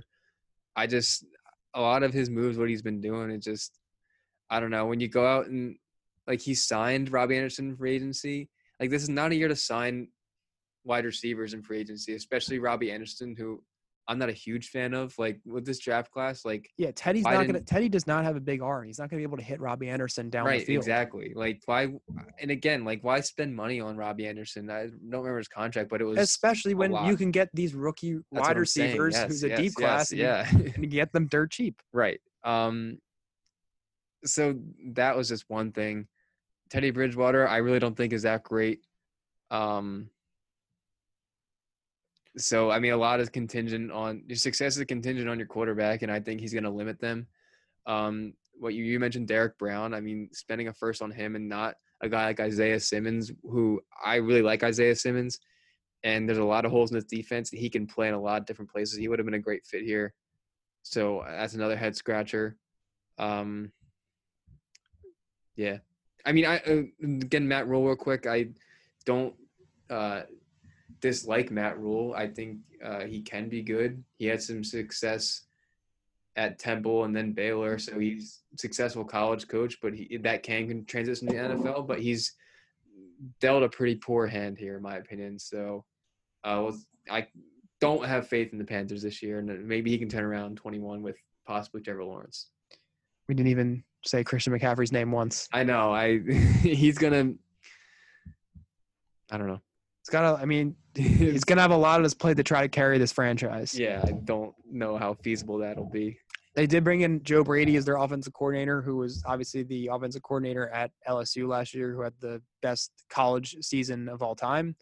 So that's, I guess, intriguing to you know Brady likes to throw to his backs out of the backfield, so you know it's you're getting the best pass catching running back in the NFL. So I don't know. I still think McCaffrey could still he's still going to be a fantasy stud. So Yeah. yeah.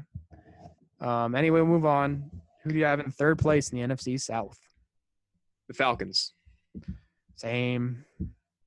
I want to disagree. I want I want some I want some debate here. Maybe we'll probably Debating on the win total here. What do you have?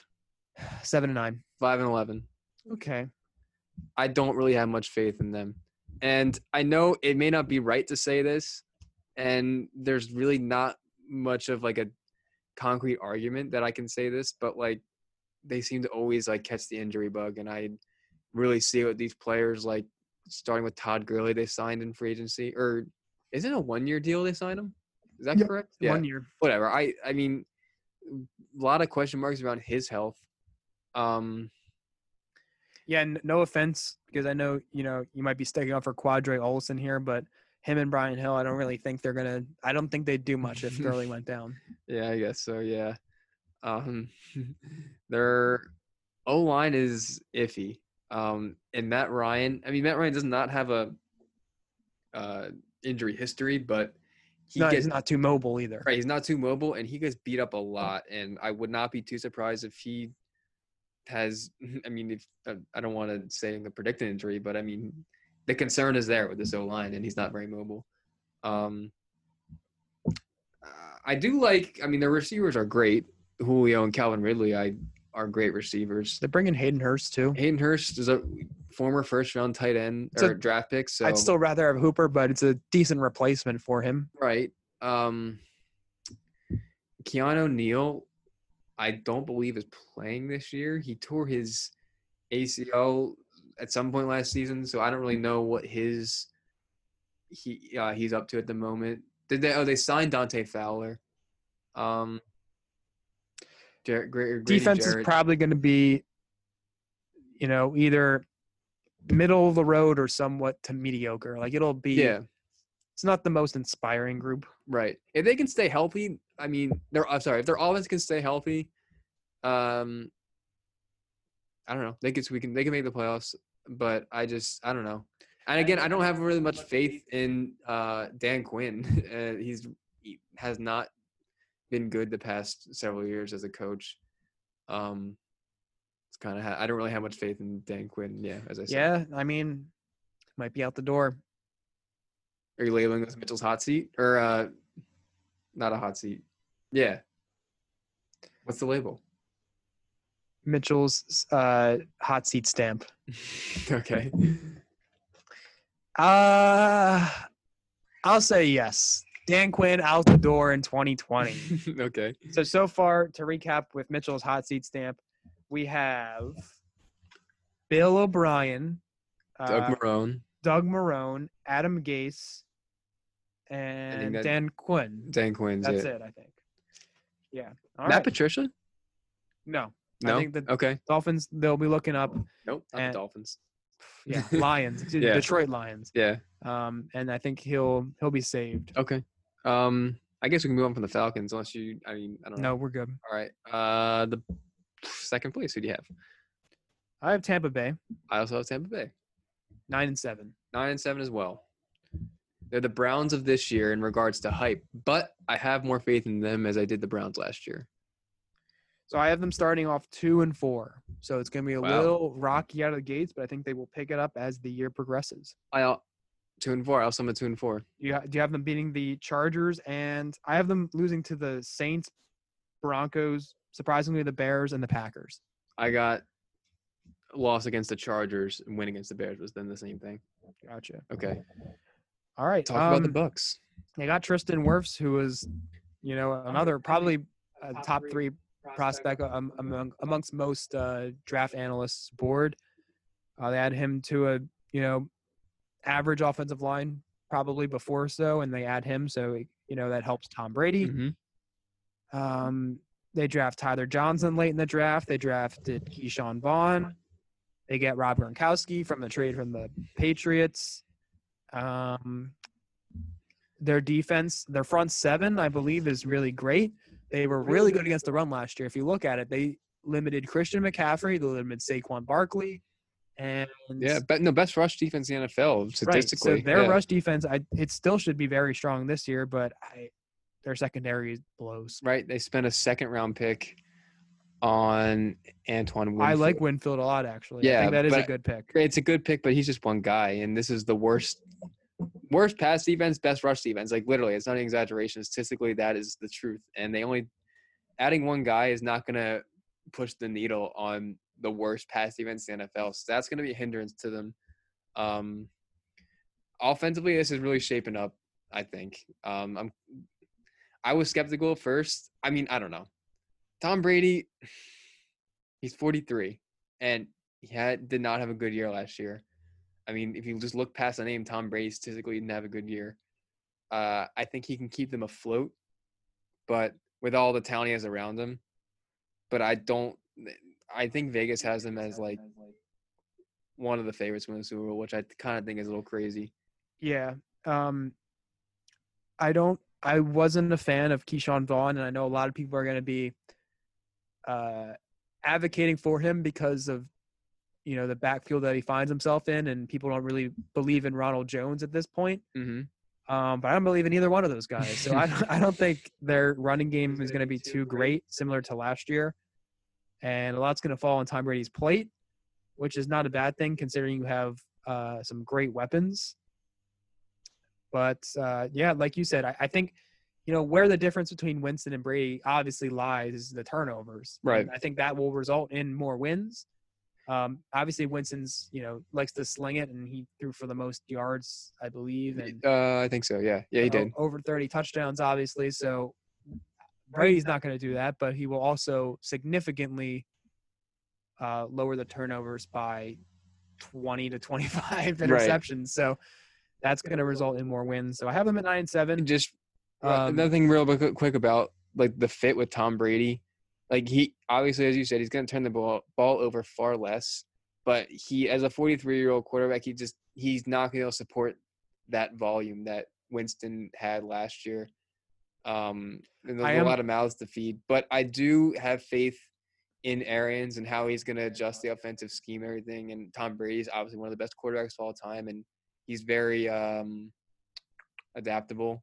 He wants to win. Yeah. So, and he has obviously very smart, and I do love Rob Gronkowski, and I, I people are there, there's a lot of polarizing opinions on him, but I honestly do think he's going to have a good season.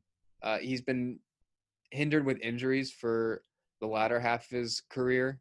Is that the second half? The se- whatever. The, towards the end of his career, um, before he retired last year, and I think taking the year off like I know, like I've read and heard many things. Like his, he's feeling great, and I think this year off is gonna do leaps and bounds for him. And I, I don't know. I'm not gonna say he's gonna go for 1,300 yards and 17 touchdowns is what he did in whatever 2011, but um, I think he'd have a good year, and I do have I I, I like the signing of Gronkowski or whatever trade if you want to call it. But I think I cut you off. Are you saying anything? No. Okay. All right. So in first place, we are in agreement once again. We will have New Orleans Saints. Yes. What do you have, Maz? Uh, 11 and five. We've got ten and six. Um, not counting out Drew Brees. Don't quote me in saying that, but this is a man who was heavily considering retiring. Right. So, you know, he was very close to retiring. He already has a job lined up for after he retires. In the booth. Yes. So, um, I don't know. Like this is gonna be. He has he signed a two year deal, but I believe he'll be done after this year. Um, I don't know. I'm not as skeptical. I mean, I don't know if you're skeptical, but I'm uh have more faith in Drew Brees maybe than just going off what you're just judging off your voice there. Um, I do think he can have a great season. He'll be- Um, no, he'll be definitely be fine. I'm not saying he's gonna have a bad year at all. Um, if you look at their team, like really nothing. Like they, they, they, the only thing that really changes they add Emmanuel Sanders. Right, and I think I think that could be very beneficial to him. I mean, Drew Brees has always had some solid weapons, if I'm not mistaken, but um, adding a guy like Sanders as his number two receiver to Michael Thomas, I think. I mean, I've at least in the past few years, that's kind of what uh, he's been missing. Like after Michael Thomas, who they have passing, like in the passing game, besides like Kamara. Tre'Quan Smith, Right, maybe, Tre'Quan so- Smith isn't great. I think Sanders is going to be great for this offense and great for the team. Um, adding they drafted Ruiz or sorry Cesar Ruiz with uh, their first round pick. Uh, again, I love adding to your O line.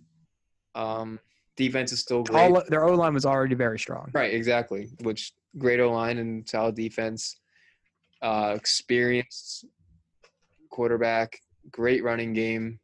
Yeah, and then a top five running back, arguably, and Yeah. the top two or three receiver. So And if you want to say a motivated team, I mean, they've suffered heartbreak after heartbreak the past several years.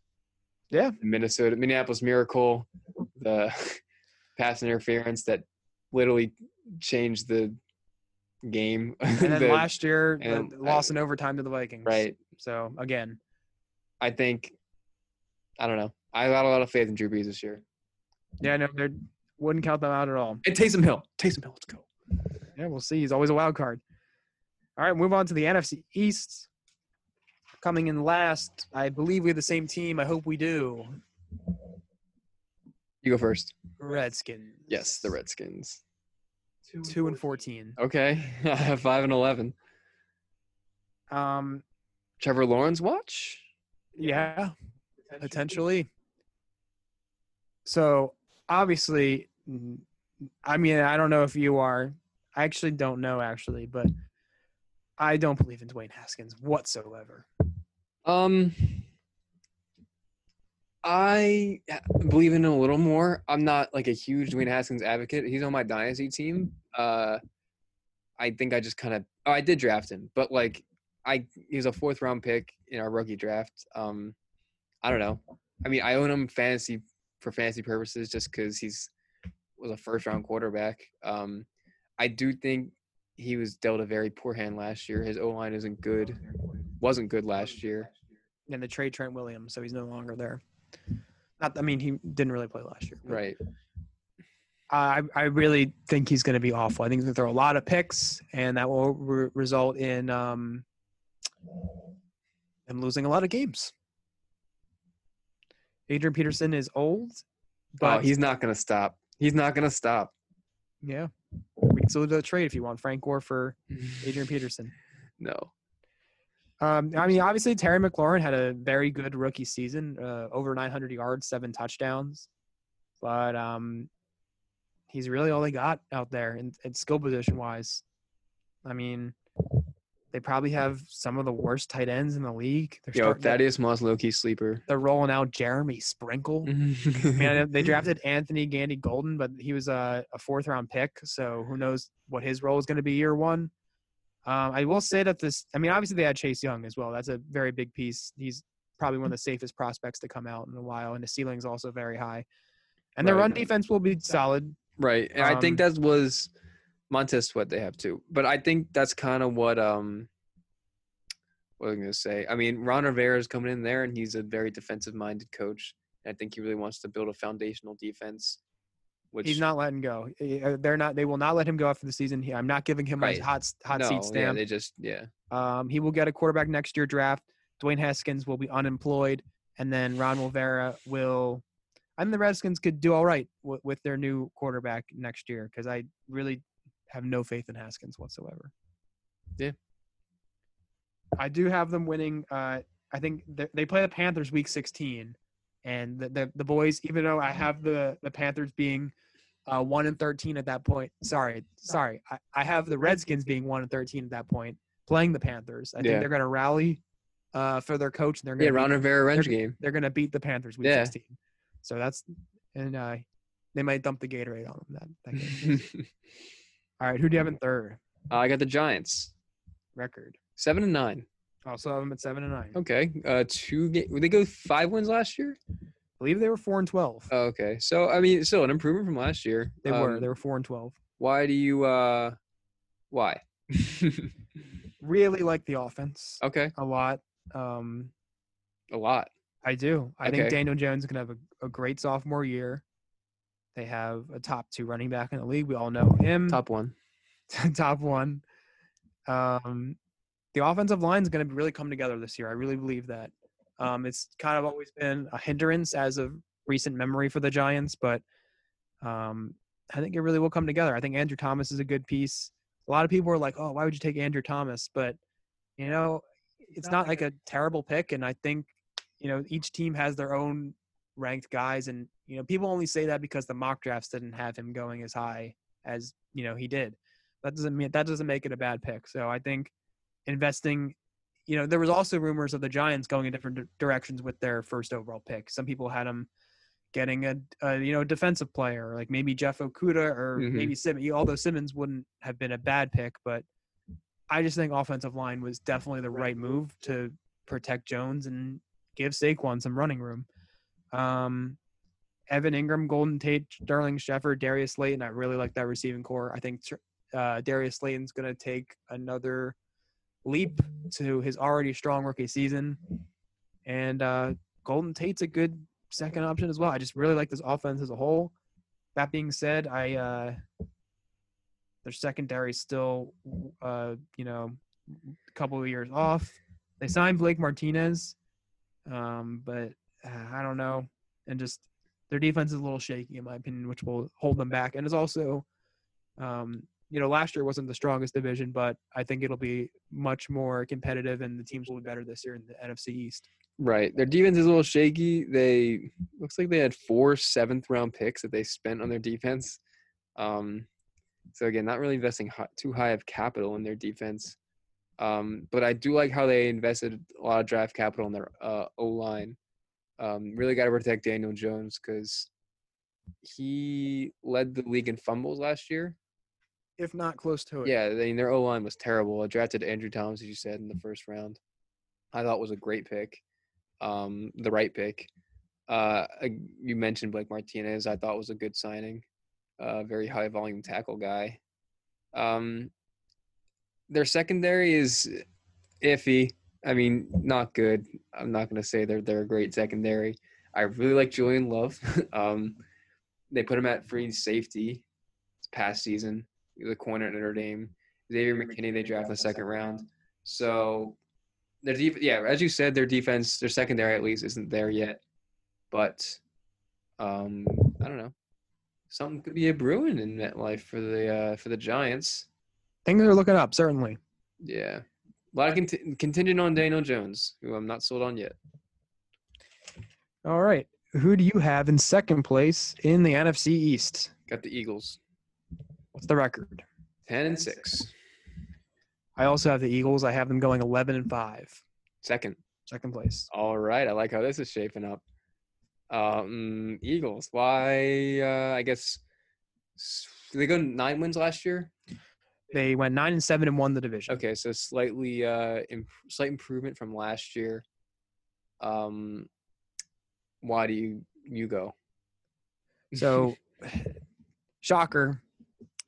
If you have a good offensive line, your team has a significantly better chance of winning more games. yeah, And the Eagles have just that. Um, I believe that they have a top five offensive line, and Carson Wentz, you know, he is. I forget the stat. I'm going to butcher it. So I'm not even going to bring it up. But I, I had a good Carson Wentz stat, but I guess I'll admit that. Um, obviously, there's. I mean, there's no hiding it. He's a he's a talented quarterback, and I think he's going to win a lot of games. He's going to be efficient. Um, I think Miles Sanders, whether they bring in someone or not, I know I saw there was reports floating around in the past couple of days whether they'll sign someone like um, Carlos Hyde or Devonta Freeman or someone like that. Um, whether they bring in someone in or not, I think Sanders is going to have a great year, um, and they're going to run the ball very effectively. Um, on the defensive side of the ball, their front seven has always been very solid, and their Achilles heel has been their secondary. And they bring in Darius Slay, which is a move they probably had to make. mm-hmm. yeah, And um, you know, it might not solve all their problems, because it's you know still relatively weak other than him, but uh, you know that's definitely going to improve.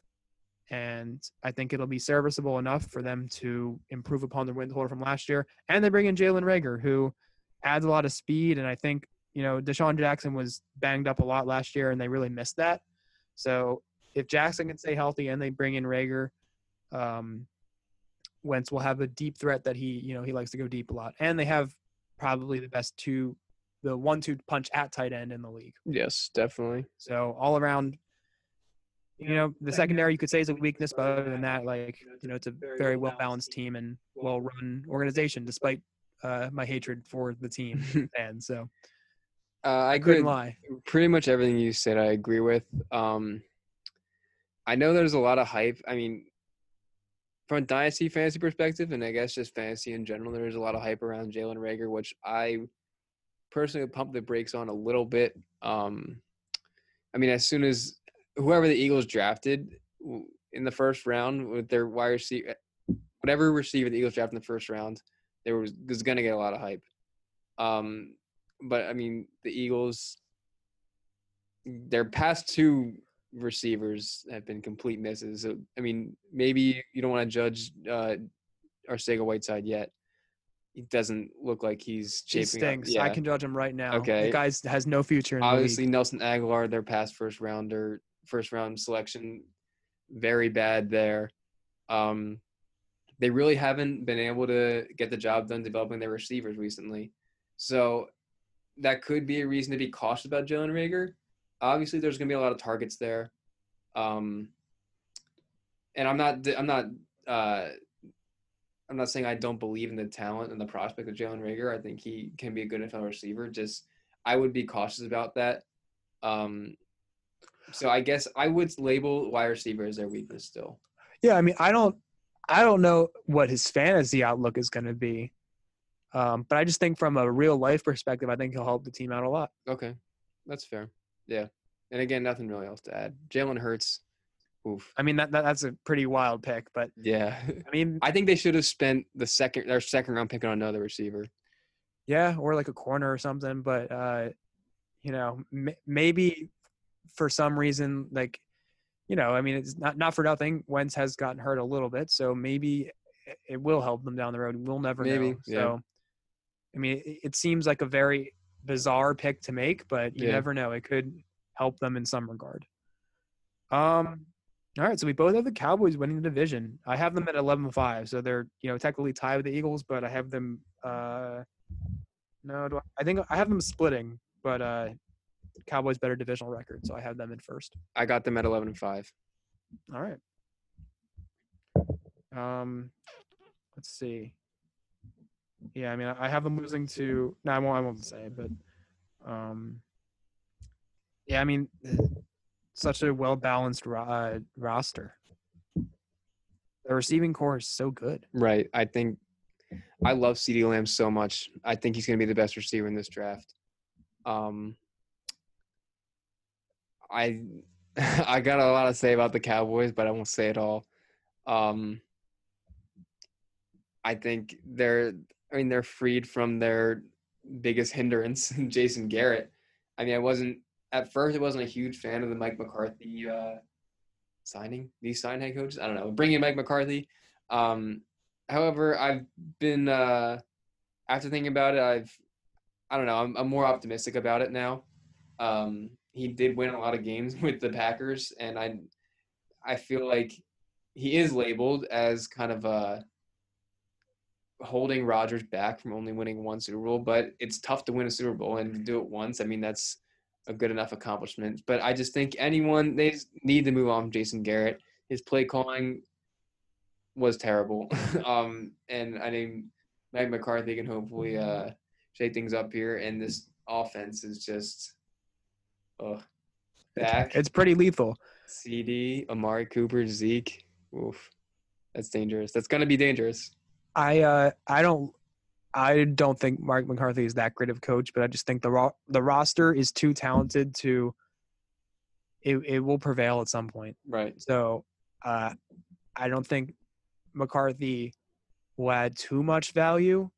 Um, it'll be an upgrade from last year, but I don't think it's going to be like that much of an upgrade. You know. Yeah. But, I mean, that said, I still have them winning the division. Yeah.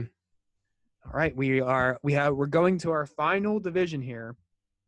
It's the NFC West. Um, let's see, who do you have in last? Cardinals Uh, what record? six and ten. I have the Rams coming in last at seven and nine. Okay. I also have the Rams at seven and nine, but in third. Let's talk about the Rams first. Then we have them the same record. Wow, I mean, this is a team that was had a pretty dominant run for two or three years there, and just Yeah. last year disappointed, and now we have them not even having a winning record. What went wrong? um. Well, first off, their O line stinks. Which bad O line, bad team. That's crazy. It was so good a couple years ago. I know. Yeah, I mean it was really. uh And then their defense.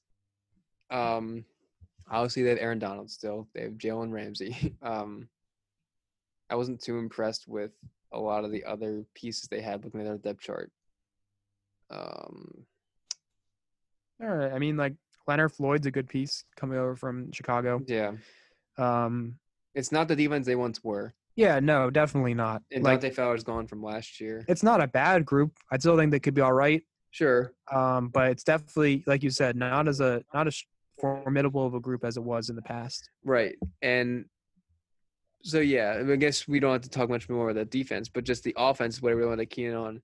Um, the O line is not going to be good for Jared Goff. I feel like he's a quarterback that struggles under pressure, and he's going to be exposed to a lot of pressure this year. Um, and losing Todd Gurley, I know he had injury concerns and whatnot. I mean, bringing in, I like Cam Akers, but um, I don't know, new running back with a bad O line. I don't know. Right. Not for nothing though. Even though Gurley didn't have the elite dominant seasons that we're used to him having, he still had, I think, 14. He was responsible for like 14 touchdowns last year, I think. Right. So that's a lot of uh, production that you're just missing out on, and putting a lot of faith in Akers. Um, not a big Malcolm Brown or Darrell Henderson fan. I think Akers is definitely the best back in LA, but who knows what he'll do with the you know the lead role. I don't know what that exactly looks like, but right. um, Well, it's Brandin Cooks. Again, we're not huge Brandin Cooks fans, but I don't know. right. I, I still think the Things gotta work out. I really still love the receiving group. I think Cooper Kupp's going to have a great year. He was, I Yeah. believe, the wide receiver four or something the first like 10 weeks of the season. right. The numbers may be a little bit off there, but it's something like that. Robert Woods is a great option. Uh, they selected Van Jefferson in the second round. Um, not necessarily a burner, but he's one of the better route runners in the class. Yeah.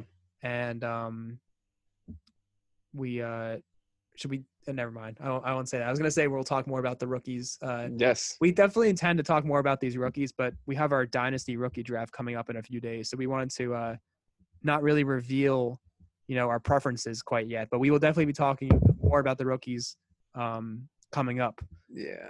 Uh, but I, I think Van Jefferson is a decent uh, piece to an already strong group of receivers. So that's definitely not a weakness on this team. Um, but yeah, we'll see. The Rams have I have them at seven and nine in fourth. Jack has them at seven and nine in uh in third. All right, So- let's hear it. we'll talk about the Cardinals now. I have them in third place, going nine and seven. I got them as I said, six and ten and last. Wow, this is the exact opposite of the Dolphins. You had them at nine and seven. I had them at ten and six. Yeah. and excuse me, six and ten and last, and then the opposite with the Cardinals. Um.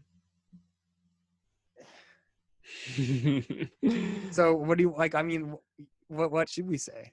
um, and you love Kyler Murray. I don't. I, his MVP odds are too high. No, they're not. They're too high. They're really not. Yes, they are. No, they're not. Why are they too high? They what is are. he? He's like the he has like the fourth best odds, I think. Yeah, Why is that too high? it's a little crazy. No, it's not. It's a little crazy. What about this O line? He is the only rookie quarterback in NFL history, besides Cam Newton, to throw for over 3,500 yards and have 500 yards rushing. The O line didn't improve. They selected Josh Jones in the third round. Uh, how many third round? I don't know. They bring in Marcus Gilbert from the Steelers. Marcus Gilbert stinks, dude. Their offensive line is still not great, but he offsets that. His mobility is good. I don't know. I don't have much faith in Kenyon Drake. I don't either, but he thrived in the system somehow last year, and he's good enough for what they do. The Cardinals aren't going to be a running team. They're going to throw and throw and throw.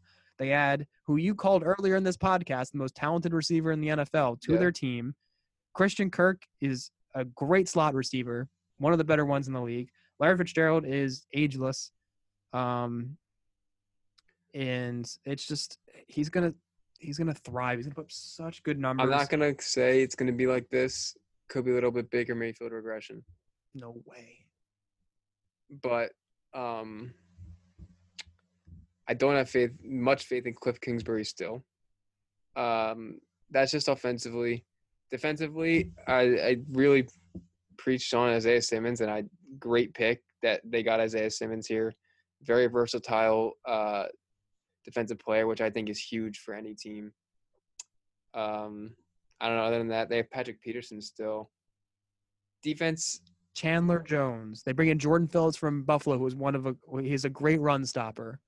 Last year they couldn't stop the run at all. They bring in Jordan Phillips, one of the better run stoppers in the league. It- Isaiah Simmons can play anywhere on defense. Patrick Peterson, you know, while he's getting up there in age, still uh, you know, people say that better than average Peterson- option. Okay, I'm not saying he's a lead or anything, but he's a better than average option at corner.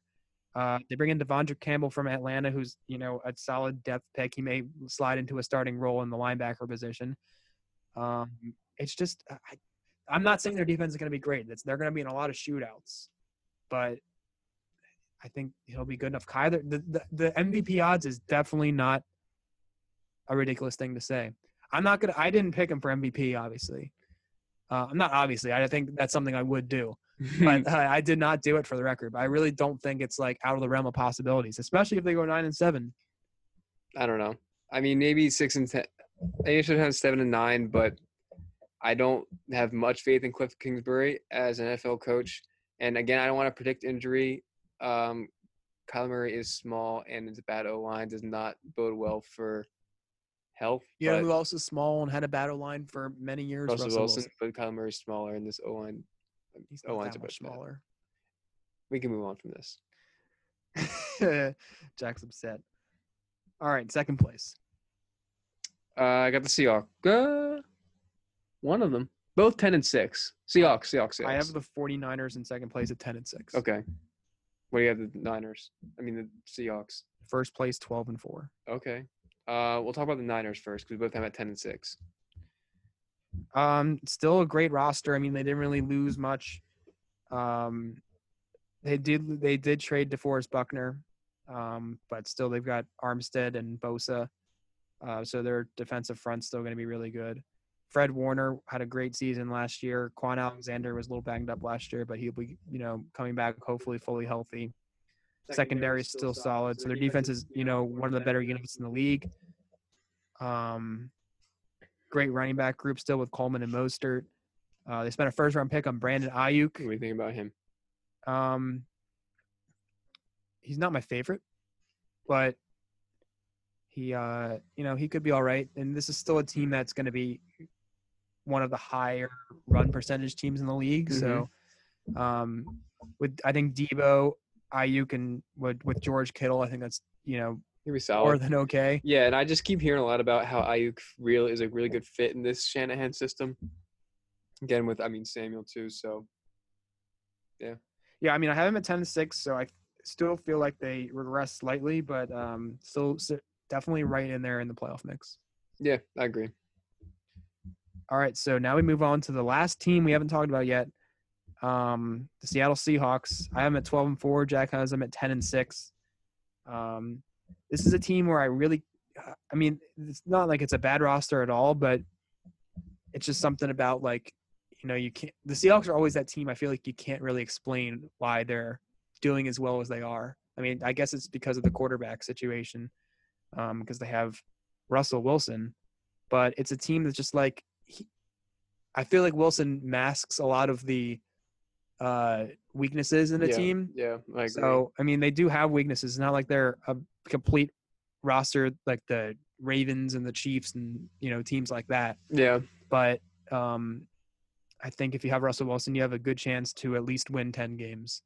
Um, and I think a few things go your way. I think they you could be right up there and have one of the better records in the league. I see your point. I think 12 wins a little too high. 11, I think, is a optimistic and like fair prediction. Um, but again, at Russell Wilson, as you said, masks a lot of weaknesses. Uh, he can really carry a team. Uh, DK Metcalf had a great rookie season. Uh, Yeah, Tyler Lockett too. So good yeah. wide receivers. Um, Chris O-line- Carson's good though. Chris Carson, like Chris, yeah, Chris Carson is good, and Rashad Penny, him and Rashad Penny, injury concerns, like injuries are a concern for them. Penny Uh, might not even start the season. Right. Like I think Chris Carson is good, but he just had a pretty significant injury last season. So that could be a hindrance to them. Uh hopefully not, but I don't know. Yeah, I mean ten and six. That's what I have them at. All right. So we have finally completed all the teams two hours later. Um, but we will quickly run down our awards and then we'll get to the play. Oh, we'll do awards, then the seedings, and the playoffs. okay. So we'll do it real quick. MVP, Dak. Dak Prescott. I feel like you did that last, like in the beginning of last year too. I um no, you probably had Rodgers or something. yeah. I've got Patrick Mahomes. Okay. I mean that could That could Probably the happen. favorite. That could happen. probably the favorite. I mean, I Um, have him going 14 and 2. So, and I think like, I mean, his MVP season, he had like, I believe 5,000 yards, 50 touchdowns, and 11 picks. I think this year he'll get 5,000. I- That sounds about right, honestly. Yeah. like, it's, I really think that he'll put up very similar numbers. Um Offense player of the year. well let me argue for Dak real quick. Okay. Um, a couple reasons why Dak is going to win it. Uh, and some people, well, first off, I talked about new coach Jason Garrett needed to be gone, and I really think that this is going to be Dak Prescott at his peak this year uh, under Mike McCarthy. Uh, that's one. Uh, two, we talked about earlier, adding CeeDee Lamb, uh, Lamb Cooper, and Zeke, and still Michael Gallup is a great receiver probably the best weapons, one of the best weapons, skill position players in the league. Another reason. Uh, another reason. Um, I mean, I don't know how legitimate this argument is, but Dak's always kind of like a big chip on his shoulder kind of guy, uh, trying to prove himself. He's a fourth round pick. Um, obviously, the whole contract situation, we don't know how that's going to play out by the season start, but uh, let's just say he's playing under the franchise tag. That's an extra motivator for him um, to kind of prove that he's worth the money that he is. Um, his brother just died. That could be another motivator. Um, I don't know. That's a pretty legitimate argument, I think. Yeah. And I'm not gonna say you're crazy for it. yeah, Offense player of the year, Rodgers. Patrick Mahomes. Both okay. That it, it, that happens Yeah. in some years. Uh, I yeah, I guess I won't really. Um, again, I'll go with my what people may call not the most concrete or legitimate argument, but Rodgers playing with a chip on his shoulder this year, uh, a fire in him, as I talked about earlier. Um, I think he's going to have a pretty high volume, or he's going to force the ball a lot, and I don't know. I just see him having a good year. So I don't know what the exact numbers are behind this, but I feel like if a quarterback wins, um, what am I trying to say? Uh, I guess that's not true. I feel like if a quarterback wins MVP, there's not going to be another quarterback in Offensive Player of the Year. I feel like they give it to like a position player. Like I feel like it's either the Offensive Player of the Year is either the quarterback that won MVP or it's a, a non-quarterback. Maybe. Because like like last year it was like how did Lamar Jackson not win Offensive Player of the Year last year? First of all, um, they gave it to Michael Thomas, who had a historic season in his own right. But then like you look at it, how does it not go to Christian McCaffrey? Right. But I feel like yeah. the wins, even if it's even though it's Offensive Player of the Year, and not MVP, the wins still kind of matter. Because the Panthers went four and twelve, and like how do you not give that to Christian McCaffrey? right. Um, so I was considering Saquon, but I don't have the Giants. I have them going seven and nine. so Okay. I don't know. Um, defense Player of the Year, Uh, I picked Donald. T.J. Watt. Okay. I was really debating between TJ Watt or Donald. Um, I had someone else in mind, but I don't remember who it was. I don't know. uh, Donald. I was just when I was looking at the depth chart a few days ago, just I don't know. The defense didn't really impress me. I feel like he's gonna have to pick up a lot of volume there, so his stats are gonna be high. Um, I mean, we all know how good Aaron Donald is um, among defensive tackles. In like, what was the stat? Like, the highest graded like pass rush grade ever for defensive tackles in a single season. The top five were all Aaron Donald seasons Wow. from like 2015 to 19, like in random order. But I mean, it's crazy what his he's he does. Right. I mean, T.J. Watt almost won it last year, so yeah. right, right. I expect them to be right in the fold this year as well. Offensive Rookie of the Year. Um. Clyde. I did have Clyde first, but um, nah. uh, I partially I changed it to it because I feel like they're very biased towards quarterbacks. I think. I mean, I don't. You probably disagree. I think Josh Jacobs should have won it last year. Uh, Zeke should have won it over Dak in 2016, but the reverse went. I think they're gonna. If it's close, I think the quarterback holds the upper hand. Um, as much, I mean, if I have them going nine and seven, I think he could put up similar numbers what Kyler did this year, um, if he reaches his full potential in year one. So, I mean, I don't know. That's why I had him at my offensive rookie of the year. Yeah. But it's gonna be Clyde, so sorry. No, he's Clyde's gonna have a good year, and I almost had him. Yeah. Defensive Rookie of the Year. Uh, Isaiah Simmons. Same. Yeah, He's gonna do it all. it's similar to my argument for Donald. There's uh, a lot of pe- holes to fill in that defense, and his stats are going to be inflated. And yeah, very versatile player like Simmons. So yeah, Comeback Player of the Year. you go. Matthew Stafford. That's a good one. I was That's raving about the Lions offense earlier, so I think he's gonna he's gonna remind people that he's you know they shouldn't really he shouldn't be an afterthought. That's a good one.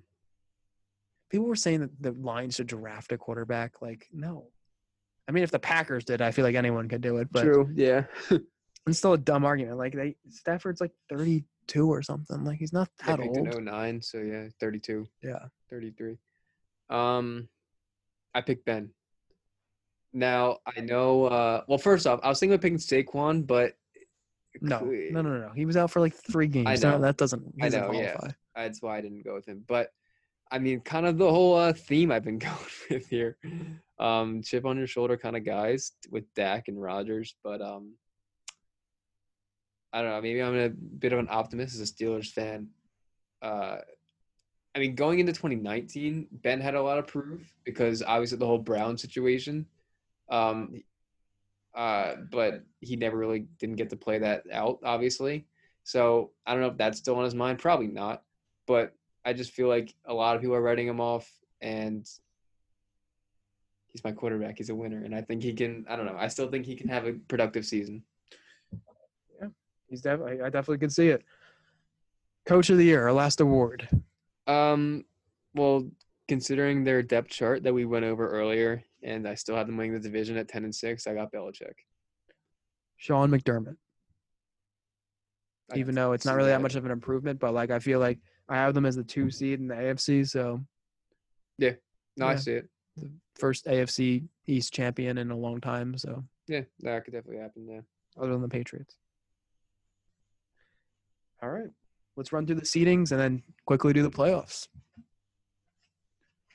Uh, okay. The AFC one seed Chiefs, Chiefs. Two Ravens, Bills, three Ravens. Patriots, Four Colts, Colts. Five Steelers, Steelers. six Browns. Bills, Well, Seven Broncos. Broncos. So weird having 17s. Yeah. So I had it was tough to figure out the tiebreakers. Um, so it was tricky because I had the Browns coming in second in the AFC North, Yeah. but it was a three-way tie because I had the Steelers, Browns, and Broncos all nine and seven. so it was very complicated to figure out. But I think I did it right, and I had the Steelers at five, Browns six, and Broncos at seven. Like that's actually how Okay. it would go with the tiebreakers. Um, NFC. well, should we just go over? All right, NFC. um, one, I got the Vikings. Seahawks, Two, I got the Saints. Cowboys, Okay. Three, I the Cowboys. three Saints, Uh, four, 49ers. four is the Vikings, Okay. Five, I have the Packers. five is the Eagles, Um, six, I got the Seahawks. six I have the 49ers, And then seven, I got the Eagles. seven I have the Cardinals. Okay, so we got all the same teams except I got the Seahawks. Cardinals and Packers. Oh, you don't have the Packers? Yeah. Okay. So it was a three-way tie between the Packers, the Bucs, and the Cardinals for the last spot. And obviously, like it's not just me picking the Cardinals. Like I went through it, and the Yeah, Cardinals yeah, got yeah. it. So um, they sneak in there. It's very odd not having Brady or Rodgers in the playoffs. True. But, um, that's the way it worked. Um, I guess how about I'll just run through my AFC like who over who real quick and I'll go to like who I have winning the AFC and then you can go, okay? all right. So I got the Raven, the two seed Ravens over the Broncos, seven seed Broncos. I got the six seed Bills over the three seed Patriots. I got the five seed Steelers over the four seed Colts. So then I got the one seed Chiefs over the six seed Bills, uh, the five seed Steelers over the two seed Ravens, and then the one seed Chiefs over the five seed Steelers. Chiefs win the AFC. All right. I have the four seeded, sorry, the five seeded Steelers over the four seeded Colts, the two seeded Bills over the seven seeded Broncos, and then the three seeded Ravens over the six seeded Browns. So that means the Chiefs Steelers and the Bills Ravens. And then I have the Chiefs beating the Steelers and then the Ravens beating the Bills. The AFC Championship is the Chiefs Ravens, and I have the Chiefs winning. Um, NFC. I got the two Saints over the seven Eagles. Um, the three Cowboys over the six Seahawks, and the five Packers over the four 49ers. Then I got the two Saints over the three Cowboys, and then I got the five Packers over the one Vikings, and then I got the two Saints over the five Packers. All right. I got some a little different here. Yeah, you didn't have the Packers in the in the playoffs. I got them all over there. So I have the Eagles over the Vikings. Okay. Cardinals over the Cowboys. the Saints Uh, over the 49ers. sorry, do you have the Eagles winning the first game? Yeah, they beat the Vikings. So I've got the Seahawks beating the Cardinals, Okay. Eagles beating the Saints. So I have Seahawks, Eagles in the NFC Championship, and I have the Seahawks moving on to the Super Bowl.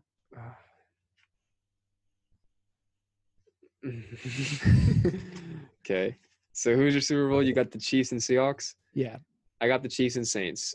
Who is winning it all? the Chiefs. I picked the Saints. Drew Brees is gonna come out on top and ride off in the sunset like Peyton Manning did.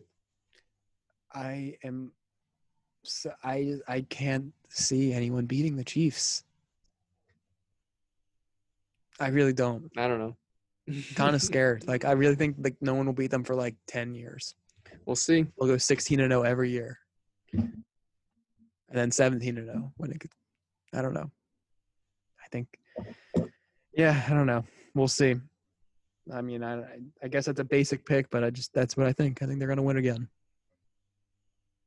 Um. Anyway, thank you all for listening. It's been a while. This has to be our longest episode. I don't think we've ever gone over two hours, and I'm it's probably over two hours, right? I am very confident. I feel like that we have. Yeah.